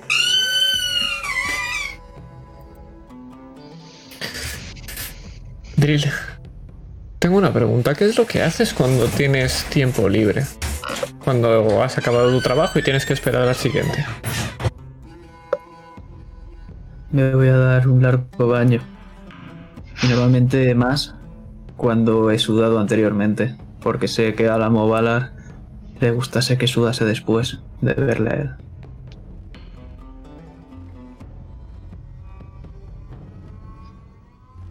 ¿Qué piensas de Zack? ¿Ha pasado alguna otra vez? ¿Ha habido otro como él? ¿O es el primero que te ha sustituido? Es el primero. Y por eso me sorprendió tanto cuando ocurrió. Aún así, sin que Zack, lo, sea, lo sepa, sigue siendo su divertimento, pero no te trata igual. Lo sabes. Ahora te usa como un juguete. Ese cariño, esas muestras que parecían cariño, ahora solamente las tiene Zack. Pero mientras me use, es lo que importa. No Mm, quiero dejar de tener valor. Zack, ¿qué quieres? Una cosa, eh, Dime, dime. pero yo he sido conocedor de esta, de este trato del, del amo hacia Drill en el momento en el que llegué. Buena pregunta. ¿Tu personaje lo sabe? ¿Crees interesante que lo sepa? Aunque no lo Yo creo sepa, que lo que sí. tú dices. Yo, yo creo que sí, porque es que en todo caso. No, no sé si lo describiría tanto como, como amor o admiración, lo que siento hacia esta gente. Pues tú decides. Si no, lo sé sabes, no, no sé en qué calificativo meterlo, porque claro, como me lo has dicho así del principio, asumo que, que lo que quieres generar ahí es eso.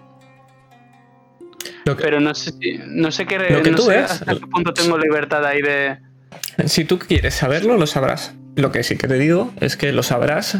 Aún así habrá algo que hace que quieras estar con este amante y que no te decidas por cuál es el amor de tu vida. Vale, vale, pero eso, que tú lo describes desde el principio como amor. Vale. Vale, vale. Pues es- era eso, no más. Vale.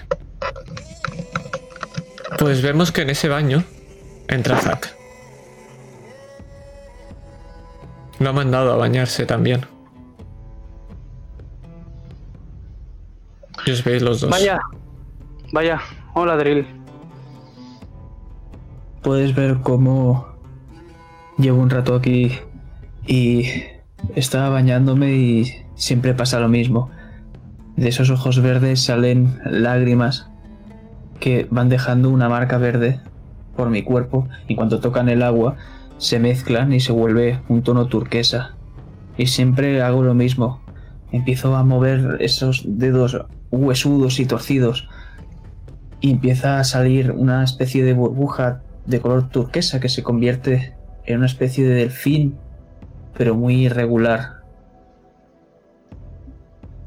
Y hay un momento en el que explota. Es en el que cuando, en el momento en el que veo esa forma irregular como empieza a tornarse un monstruo con tentáculos. Y en ese momento es cuando me llevo las manos a la espalda y empiezo a arañarme y empieza a salir sangre. Y ese color turquesa que había en el agua empieza a tornarse rojo.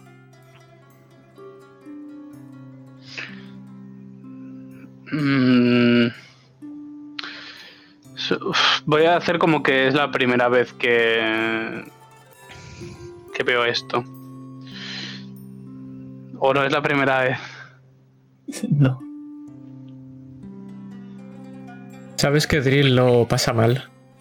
¿Lo intentas consolar? Sí, claro.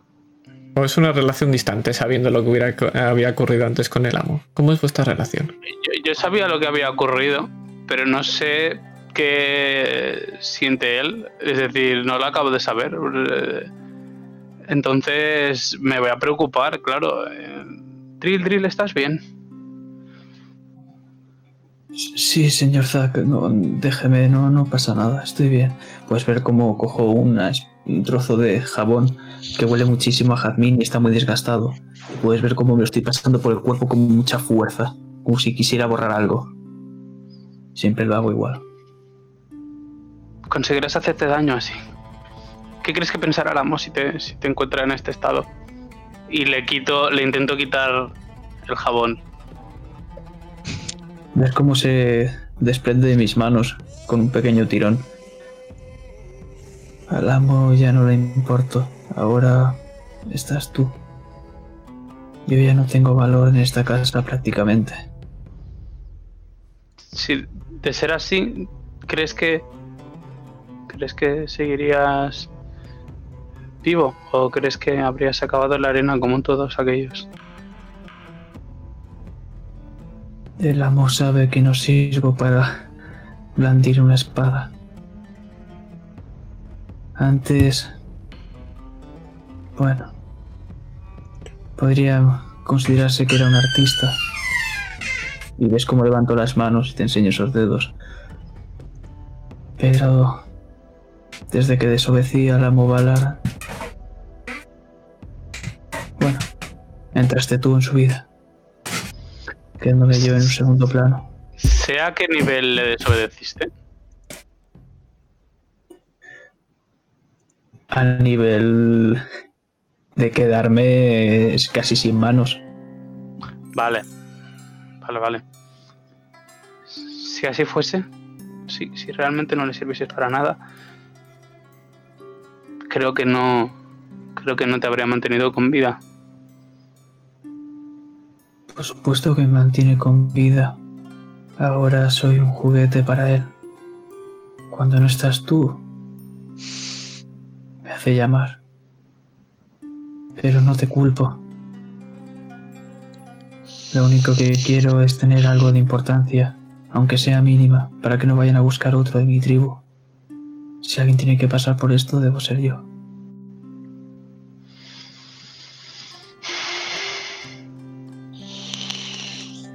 Sin duda, sin duda veo mucho valor en vuestras palabras.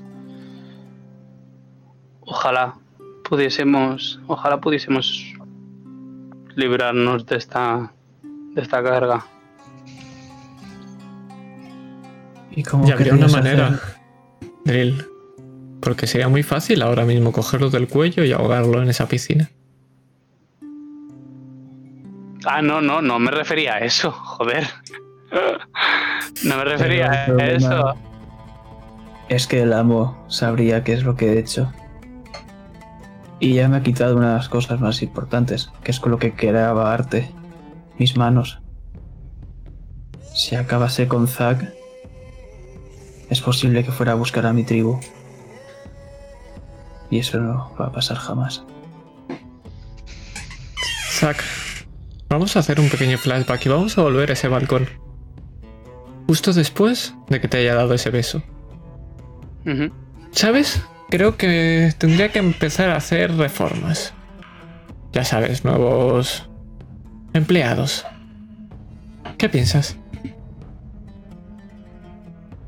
Tiene usted todo lo que desea, señor. ¿Para qué necesita más?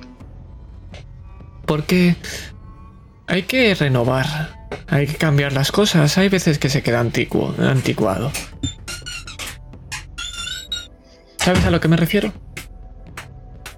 No creo estarle siguiendo del todo, mi señor. Bueno, hay un par de empleados que hace mucho tiempo que están aquí. Quizás sería bueno llevarlos a otro lugar. Ya sabes. Pero sus, ser- pero sus servicios son los apropiados. Lo sé, pero hay veces que cuando un empleado ya no te puede hacer el mismo trabajo que antes, o lo trasladas o lo despides.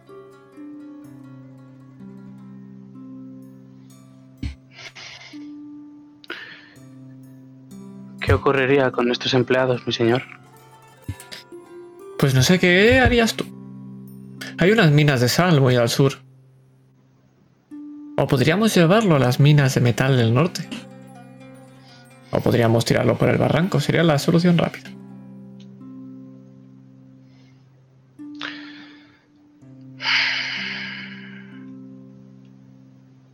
Sí, señor, ¿qué tal si delega esos servicios en mí y nadie sale mal parado de aquí? ¿En ti? ¿Qué es lo que harías tú? Me gusta esa iniciativa. Nunca te veo con ella. Lo que usted, lo que usted pida, señor. Pero no más sangre de la necesaria. Me lo pensaré. Por ti, me lo pensaré. Y volvemos otra vez. Yo te digo volvemos una a esa cosa, bañera. Yo te digo una cosa, yo admiro la libertad que tiene este señor, pero es que es un hijo de puta. Pero es tu hijo de puta. Entonces, eh, estamos en esa bañera otra vez. Síndrome de Estocolmo, tú. Delante de Drill. Podemos ver cómo en el fondo de la bañera hay el emblema de la casa de los de los Ba- Alar, perdón.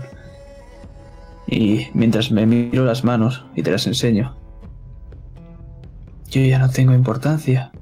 Yo te señalo hacia ese emblema. Yo mismo lo hice.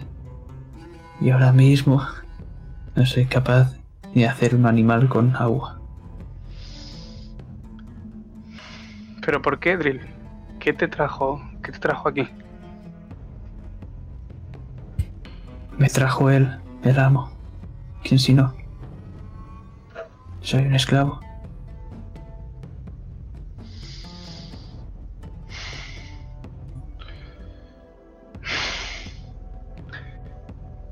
¿Querrías, ¿Querrías poder abandonar este sitio y ser libre? ¿Y quién no? Pero... ¿Cómo quieres hacer eso? ¿Montar una revuelta? ¿Que me ponga a pelear y si- siga, consiga ser un campeón? Eso jamás ocurrirá. Mm, la- lamentablemente creo que no tengo la respuesta a eso. Yo soy un mero sirviente como tú. Probablemente menos capaz, desde luego. Te cojo de las manos. ¿Ves cómo me están templando? Zack. Yo algún día, posiblemente pronto, desapareceré. Si no te esfuerzas, irás conmigo. O sea que es importante. Y cojo lentamente ese jabón. y Empiezo a frotarme la espalda en esas heridas que me he hecho.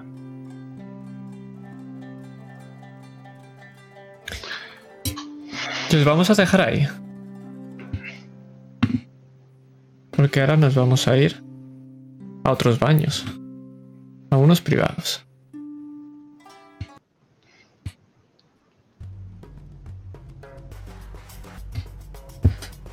Los baños privados son muy diferentes a los vuestros, donde tenéis unas bancadas de madera sobre sucia piedra y una pequeña piscina de agua. En las de la casa es todo lo contrario, es agua cristalina, caliente. Y los sirvientes son los que os lavan. Joseph y Julianus. No tenéis que hacer absolutamente nada. Después del baño, os secan. Y os empiezan a embadurnar con una crema, una especie de cera. El resultado es un cuerpo brillante, y aunque es incómodamente resbaloso para una pelea, es atractivo para una demostración, ¿cierto? Vamos a ver esta fiesta. Vemos a Zack y a Drill cómo están preparándolo todo. Esta misma sala rectangular con esta piscina, como todo está lleno de pétalos, son de un color rojizo. Prácticamente, si no hubiera agua debajo, podríamos caminar por encima. Vemos como hay alguno ya de los invitados. Las paredes han cambiado de ese color, eh, de esas eh, banderas de color negro a poner todas las de las siete casas. Es un rectángulo grande, es una sala grande, podrían haber todas las banderas. Y en la mesa del fondo, en forma de T, colocada por Zack. Lo vemos como corre arriba y abajo y coloca todo. Vemos como no solamente los sirvientes, sino estáis también vosotros por allí, todos. Sois la distracción y todos vais con una especie de capa roja, menos Zack, que es de color negro. Y el resto vais desnudos. Completamente. Los únicos que no van desnudos son los que no son los empleados. Son los invitados, las casas nobles, que llevan sus propios servicios, también desnudos, pero sus capas son del mismo color que vosotros. Vamos a ver cómo se están colocando esas capas, Joseph y Julianus.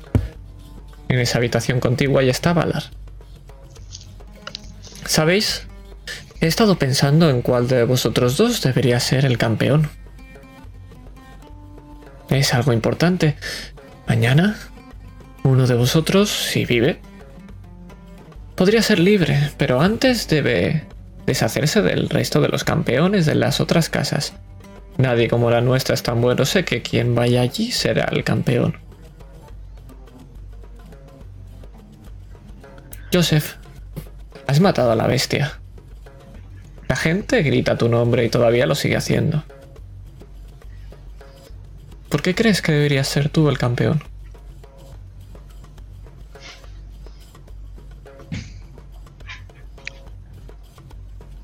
Creo que he demostrado que soy el más apto para ser el campeón.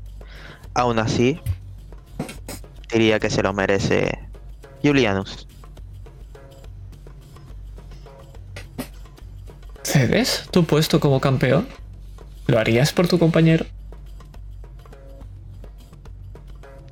Creo que a mí me queda mucho que aprender y que demostrar en la arena. ¿Sabes? Me recuerdas a Ibrithil. Él hizo- hizo algo parecido. No sé si lo sabéis, pero él fue campeón. Pero decidió quedarse. Julianus, ¿qué harás con tu libertad? Todavía no lo sé, señor. Cuando lo consiga, lo sabré. Entonces, mañana, cuando seas el campeón de Valar, podrás decidir qué hacer con tu vida. Porque tú serás mi campeón. Pero esta noche lo importante no es eso. Es la demostración para las siete casas. Haréis una pelea. Nada importante, serán armas de verdad, pero no queremos muertes. Lo que será simplemente será una representación. Sabéis qué tenéis que hacer. Lo que hacéis siempre es dar espectáculo.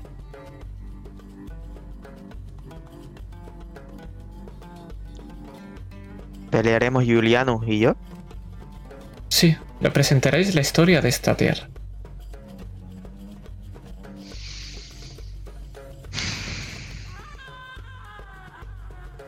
No le puedo hacer daño al campeón, ¿no? Sabéis cómo golpearos sin haceros daño y sabéis golpear haciéndoos daño, así que con que no os canséis mucho es suficiente. Recordad, sobre todo Julianus debe estar bien para mañana. Asiento y mira a Juliano. Por mí no hay problema. y aunque hubiera problema, no tenemos otra opción.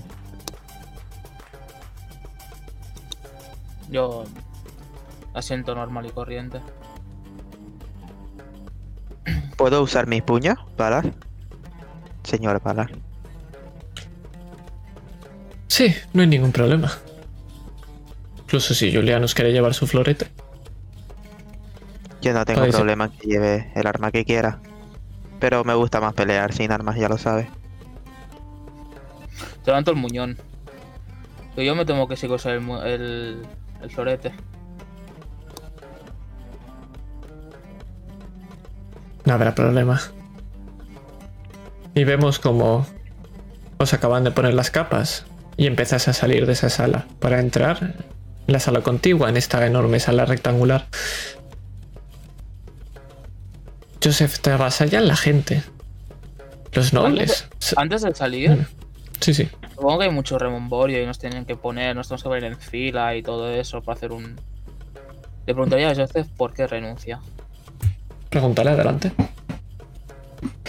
¿Por qué renuncias a ir tú? ¿Qué es compensación por lo del brazo? No. Sigo vivo gracias a ti.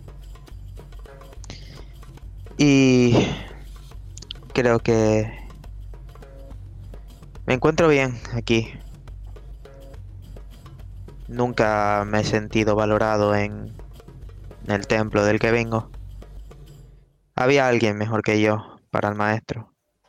Y aquí soy lo que quiere la gente. Me lo he ganado. Y no te voy a negar que me gusta esta sensación. Probablemente algún día me canse, no seré como Ibrisil. Pero sí quiero seguir demostrando de que tanto mi maestro como aquel al que le dio más recursos que a mí se equivocaban. Solo eso.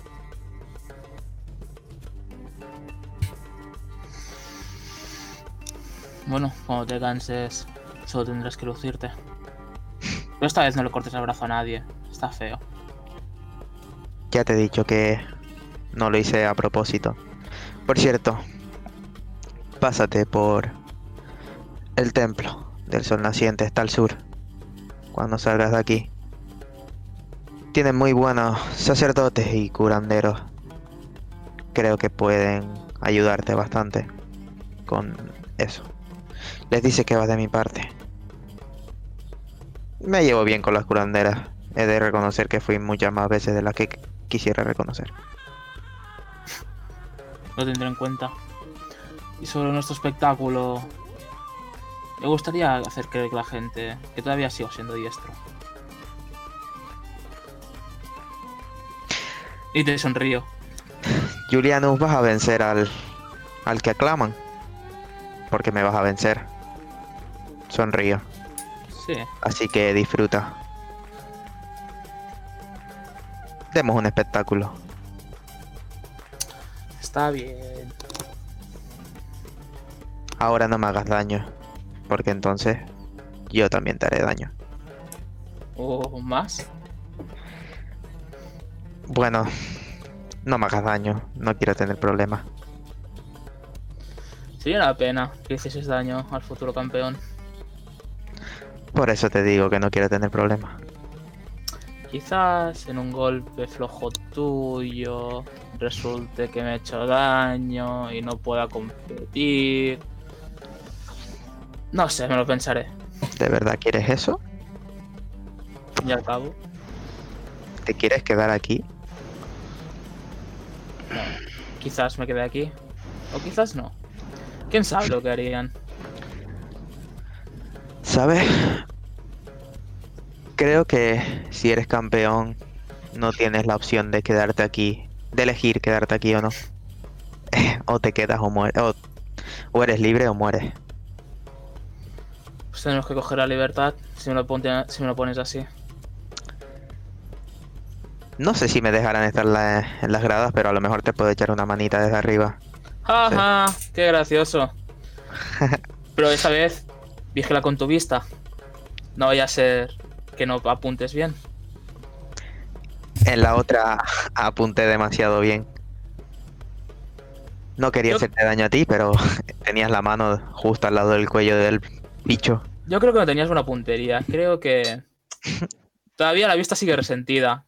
La edad, la herida, quién sabe. Sí, puede ser. Aunque creo haber escuchado una lanza volar y no impactar con nada. No lo sabremos. Si impacto con una roca, impacto con algo al fin y al cabo. Señor, voy a trepar para luego bajar y ponerme debajo. Me di cuenta de que era una tontería estar ahí arriba. ¿Dónde acabaste tú? Vamos a dejaros ahí con esa charla distendida, mientras vemos cómo todos empezáis a salir. Y como comentaba antes, os vais a dividir rápidamente porque Joseph va a ser avasallado por todos los nobles. Has vencido la bestia y todo está, todo el mundo lo quiere reconocer y quiere ver al que lo hizo. Aunque hay uno, Julianus, que se te acerca a ti. Parece un niño de unos 12 años, rubio, bajito. Sabes que es de una casa noble, aunque no lo conoces, no lo has visto. ¿Eres... ¿Eres de los que ganó en esta competición? Sí, por suerte sí. Uf, eso te- tuvo que doler mucho, ¿no? Te señala el brazo. Bueno, a veces hay que correr riesgos. ¿Sabes? Todo el mundo dice que Joseph va a ser el campeón. Están todos hablando con él. Y todo el mundo quiere... eh, Bueno, verlo mañana en la arena. Pues esperemos que sea elegido. Esperemos entonces. Pero sabes, me caes bien.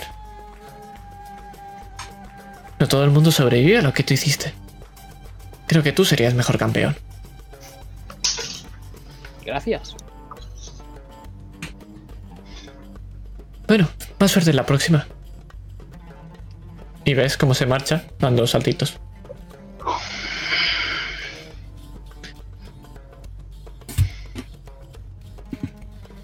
Vamos a ver cómo en esta fiesta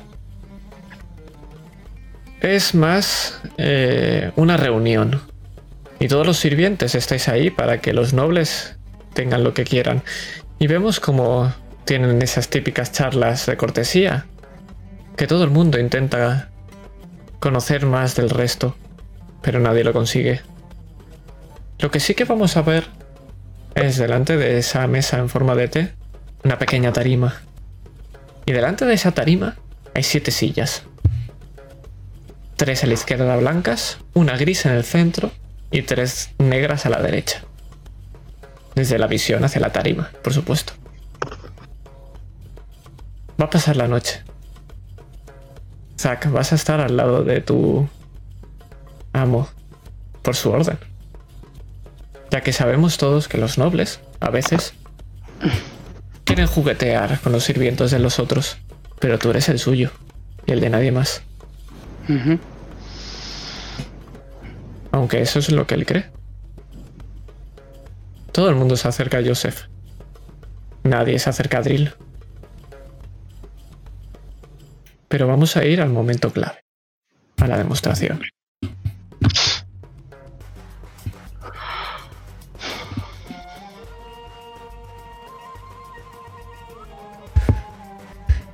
Todos se van a sentar. Alrededor de la mesa están de pie los sirvientes y las cabezas de cada uno de los nobles están sentados ahí. Y te fijas, Julianus, cuando estás ahí arriba, que el niño que acaba- acababas de hablar está en el centro de una de las sillas blancas. ¿No sabías que era el líder de una de las casas? Valar se levanta de su silla y se sube en la tarima. Bienvenidos. Es un placer teneros a las siete casas en mi humilde morada. Bueno, cinco de las siete, ya sabemos quién nunca viene. Dagda, por otra parte, tenía asuntos importantes que atender en ciudad. Se disculpa con todos nosotros por su ausencia. Vemos como esta última noticia es un revuelo. Sabemos que Dagda es una de las sillas blancas. Todo el mundo sabemos quién es el que falla en la silla gris, pero eso no es lo que importa ahora. Sin más dilación, este año los Valar os ofrecen una demostración. Nuestros dos mejores luchadores, super- supervivientes, contra la bestia de esta mañana. Y os adelanto que uno de ellos va a ser el campeón de Valar, pero eso lo dejaremos en secreto. Para mañana. Os ofrecerán una demostración sobre la batalla más importante de nuestra tierra. De nuestra tierra sagrada. La batalla de los Danan y Fomore.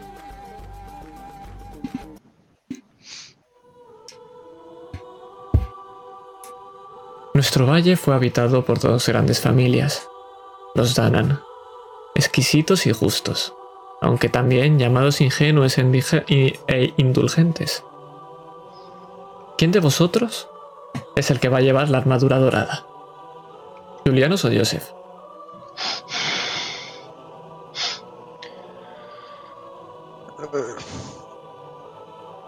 Eh, ¿Tienen la misma importancia las dos?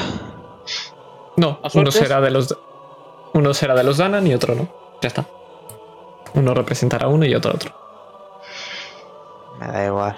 A suerte. Vete tú de dorado, que eres el preferido de, Vale, de Valar. yo soy el doradito. Pues te vemos a ti entrar en esa tarima y te subes y vemos esa armadura dorada. Es muy parecida a la de los guardias, pero mucho más decorada. Eso sí, llevas tu florete empuñado. Los Fumore, por otro lado, inteligentes y ambiciosos, aunque también calificados como amorales y avariciosos. Joseph, apareces con esa armadura negra mate, también muy decorada. Esta vez sin ningún arma porque vas a ir a puños. La tierra sagrada fue ansiada por las dos familias. La profecía era clara. El Mesías llegaría, hijo despreciado, y traería la quinta esencia con un poder tal que moldearía y cambiaría el universo, tal y como lo conocemos. Y todos querían que ese hijo fuera suyo.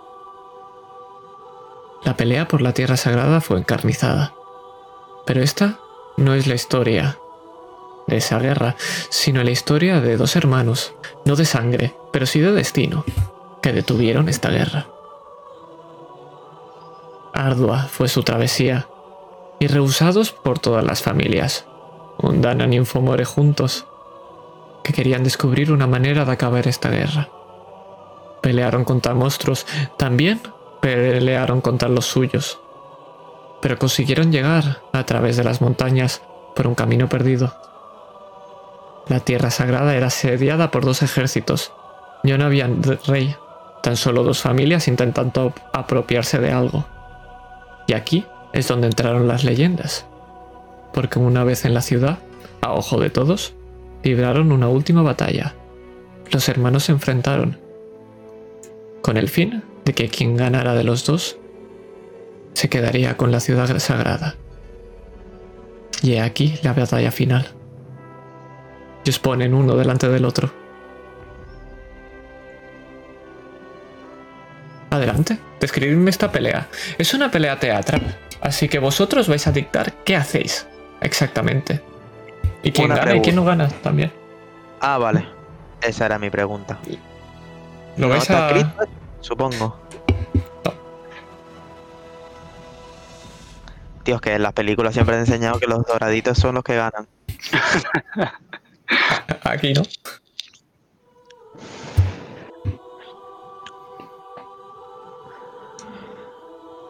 Yo voy a poner música un poco más de. de peleada. Mi Yo a- pelea mi forma de pelear va a ser pressing K, ¿vale? Hacer que te pego, pero no te pego. Yo creo que mucho lo que voy a hacer es darte azotes así, típico con la toalla, que le pegabas a un compañero con la Sí, sí, toalla. es lo único que voy a hacer con el florete. Dar azotes así. Dando a entender que no sé luchar con esa mano. Eso sí, notarás que todos mis golpes van a ir a tu mano izquierda, que es la buena. No te voy a tocar para nada la mano derecha. Joseph, cada vez que, cada vez que atacas, sabes claramente que el- la gente está contigo. Se ríen de Julianus cuando da esos golpes. Y cada vez que tú aciertas un golpe o le paras uno de ellos, hacen una pequeña ovación. En un momento me acerco. Le digo. ¿Quieres quedarte con más gloria todavía? Digo, vénceme. Total. Si es verdad que me otorgas la libertad, te otorgaré el nombre. A mí me da igual lo que digan. Ya lo sabes. Las, las leyendas las forman los demás, no una persona sola. Sonrío. Y asiento, tra- tratando de disimular que no estamos conversando, sino que está haciendo algo Hmm. medianamente real. Y mi intención va a ser tirarte al suelo. Me voy a caer. Literalmente voy a. Voy a hacer que el. Voy a vender el golpe. Muy bien. Sí, mi idea es como que el típico barrido que te hacen con el pie por detrás que pierdes el equilibrio, Sí. pues eso, lo que vas a saltar y vas a caer. Hombre, probablemente te des, pero Sí, sí. Voy a vender el golpe bien y voy a caer. Pues lo vemos, y vemos cómo caes y cómo puedes someterlo a ti, Joseph. Está todo pactado. Y en ese momento os quedáis ahí, porque de nuevo vuelve a hablar Valar.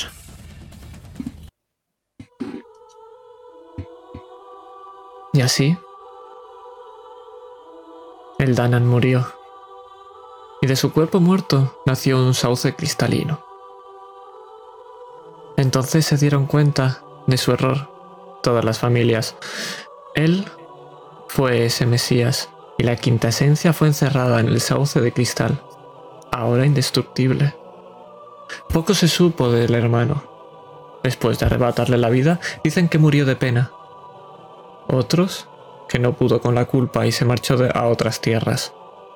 Otros dicen que aún no está aquí, y que él tiene la llave para conseguir la quinta esencia de nuevo. Las familias vieron su error y arrepentidos juraron paz. Muchos años han pasado y las siete familias, hijos de los Danan y los Fomor, rendimos culto a esa paz, firmada en esta misma sala. Pero entonces, ¿por qué no ha muerto? El niño. Rubio se levanta de la silla.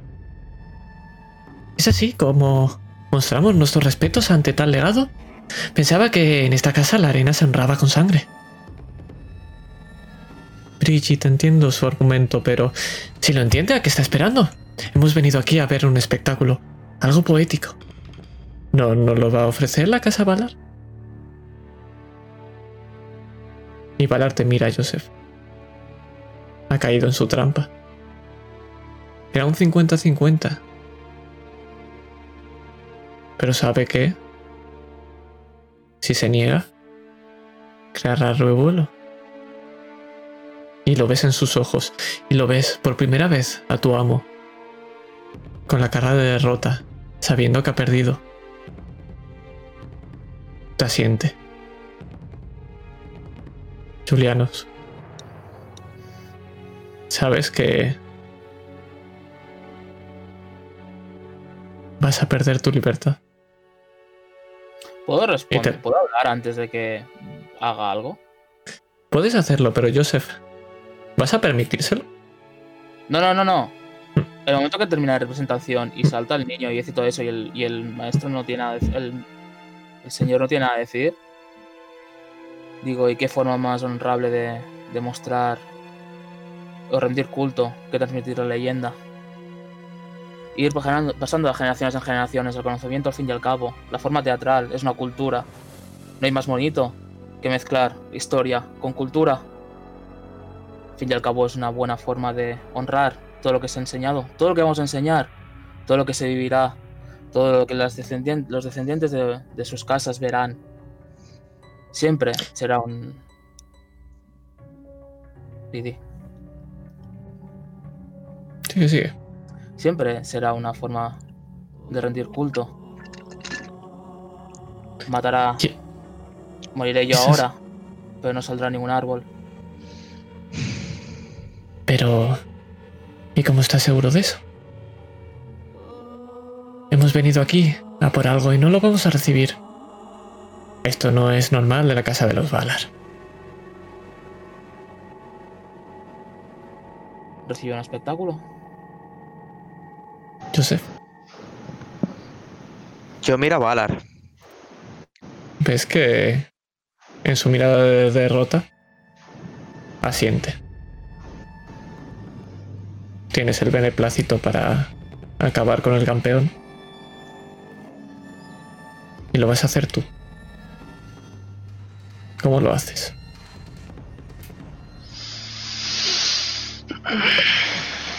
No lo hago. Y miro a Brigitte. No soy ningún asesino a sangre fría. Lucho en la arena por defender mi honor y mi vida. Aquí los dos salimos para representar la historia de este lugar, no para asesinarnos. Hemos luchado varias veces juntos y no voy a asesinar a mi compañero porque a ti te apetezca que mate a alguien. Así que no lo voy a hacer. Así que tenemos a alguien, un sirviente, que está negando lo que dice su amo. Mira Valar. Qué, qué bajo ha caído esta casa. Antes decidían los amos, ahora parece que deciden los sirvientes. Zack, ¿qué quieres hacer? Mi señor, sus palabras han sido muy acertadas. La arena, es decir, hay que, hay que, ¿cómo era? Hay que, honrar la arena, ¿no? O algo así. Hay que, debemos honrar la arena, pero ¿no sería más acertado hacerlo en el lugar correspondiente y no aquí? Y hacerles, y hacerles disfrutar en menor medida el festejo que nos ocupa ahora. Habrá tiempo de, de que corra la sangre en- mañana. Así que nos van a negar entonces nuestro espectáculo. En absoluto, mi señor. ¿Ves como el resto empiezan a negarlo con la cabeza? Y te das cuenta, Zack, que esto estaba hecho a propósito. Que todos quieren ganar y esta es una manera más para ganar. Quitarse del medio a alguien antes de la batalla. Y Valar ha caído. En absoluto, en absoluto, mi señor. Pero no cree que mañana pueden Lo todos que yo crea depende solamente de mí. Tú no eres nadie para decirme nada. ¿Verdad?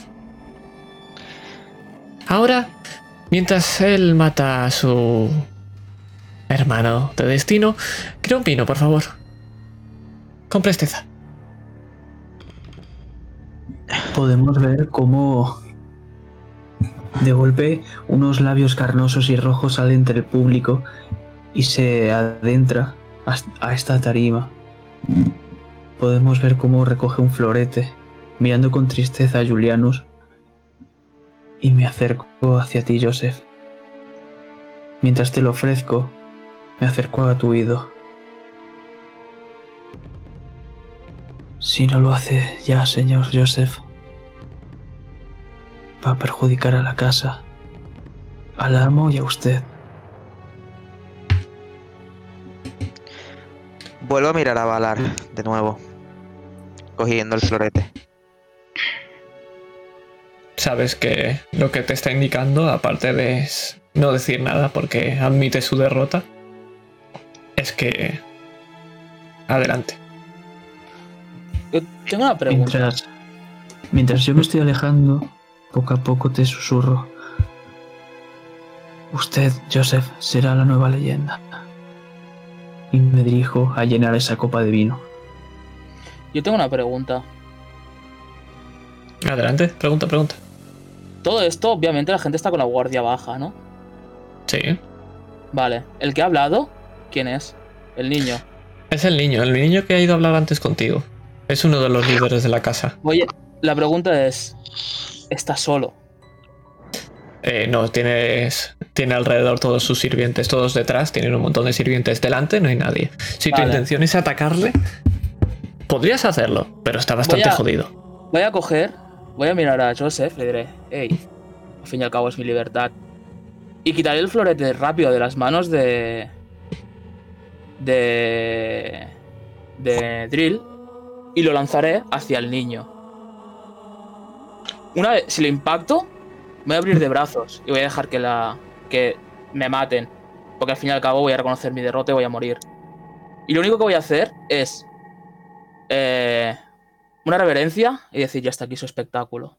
Espero que le haya servido y les haya gustado. Vale, cuando veo que lo hace, el que lo mata soy yo, ¿Al niño o a Julianus? a Juliano. Sé Pues que lo van a va a pas- matar y la casa va a quedar peor si no lo mato yo, así que lo mato yo. Yo efectivamente, como me estaba dirigiendo a servirle este vino al, al chaval, si me percato de un florete que sale despedido, voy a intentar desviar con mi magia. Yo quería hacer algo parecido también. Pues, pues ahí, ahí vamos a ir. Zack, ¿tienes alguna habilidad mágica? claro, yo no sé lo que me. da. Claro. Tú está en tu mano el decidir si el plan de Julianus va a pasar o no. Porque está en tu mano si quieres ayudarle o no. Tú dirás. ¿Cómo haces que un plan salga va- o no? Es decir, va a lanzar el florete. Vale. Me gustaría, con mi magia, permitir que lance el florete. Es decir, yo quiero que lance el florete, pero que el florete parezca que intencionalmente hace algo súper vistoso. En plan, no sé, imagino que habrá el típico cochinillo con una manzana en la boca, tal. Y yo lo que quiero es que el florete atraviese exactamente por el centro dicha manzana. Y imagino que, bueno, es una mansión muy lujosa, eh, o sea, será una, una propiedad muy lujosa. Habrá, algo, habrá la típica estatua o alguna cosa. Y que acierte el florete con la manzana justo en la frente de la estatua y quede perfectamente clavada. Pues lo hemos visto, hemos visto todo eso, hemos visto como Julianus ha lanzado con furia ese florete y como en el último momento, Zack, con un movimiento de manos, ha empezado a mover el florete y ha empezado a hacer virguerías en el aire y justo ha clavado esa manzana en la frente. O sea, mi, mi idea era que nadie se diese mucha cuenta. Sí, sí, sí, que, que no, que no lo tomen como, una, como un ataque de Julianus. Joseph, ¿cómo ac- acabas con la vida de Julianus entonces? Recién lanza el florete, deduzco que se ha volcado toda la... todo esto hacia él, ¿no? Así que sí. No sin antes ¿Cómo? decirle que lo siento, que no tendría que haber acabado así, pero probablemente le rompa el cuello. Me interpongo entre medias. Es imposible eso. A mí, no me, vas todo a- eso... a mí no me vas a atacar, puto payaso. No, escucha, escucha, por culo. O sea, Escucha. físicamente No, imposible. no te, no te da tiempo, le, le partirá el cuello, pero tú estás No, no, pero yo, no entretenido con... pero yo mi idea no era tanto interponerme, sino que en el momento en el que ocurre esto, es decir, ¿Qué, Es qué quieres hacer? Cuéntame, ¿qué quieres hacer? Y yo te, y yo te digo. desesperadísimo. Observe, observen, altezas. Observe. si este es el espectáculo que se les puede brindar ahora, ¿no será aún mayor la satisfacción que puedan observar mañana? Vas a intentar decirlo, pero va a pasar algo, que es que en el mismo momento que haya ese crujido, antes de nada, ¿qué es lo último que piensa Julianus mientras ve desaparecer todo como se desploma en el suelo y se hunde en la oscuridad? Antes de nada. Yo he visto, yo he visto el florete como lo han movido y ha sido Zack, ¿no? ¿Puedo introducir? Sí. Tú sabes que ha sido Zack. Siento, siento mucho odio ahora mismo hacia él. Muchísimo. Porque no me ha dejado ser libre. Que, que podía que hacerlo, muchísimo gilipollas. Cae, No, no podía tus- hacerlo, iba a morir. cae en tus brazos. Y ves que le ha partido el cuello, pero sigues escuchando como poco a poco se está ahogando porque ya su cerebro no puede indicarle que respire.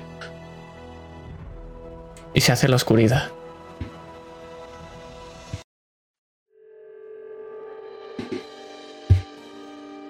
Todo empieza a temblar. Y del cuerpo sin vida ya, o casi sin vida de Julianus, empieza a ganar oscuridad. De su boca, exactamente. Y vemos toda esta sala. Como empieza a temblar y empieza a hundirse en esta niebla negra. Pero nosotros nos fijamos en una ventana. En una donde da a la... afuera. Y acompañamos esta niebla mientras va hacia afuera. Y vemos todos los alrededores. Porque ahora lo que hay en el cielo es el sol. Porque ahora lo que hay acercándose a esa ciudad es una ventisca con una tormenta de fuego azul. Un torbellino que está arrasando con todo. Vemos cómo va a llegar a la ciudad.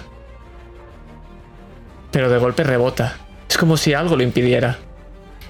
Y ahora esa tormenta se acerca hacia nosotros. Muy a poco a poco. Escuchamos gritos. Todo se mueve. Hasta que llega un punto que esa tormenta nos engulle. Gracias por jugar Samaí. Y veremos qué pasa de esto después. Espero que haya, os haya gustado mucho. Yo, si no me dejas matar a Joseph, no.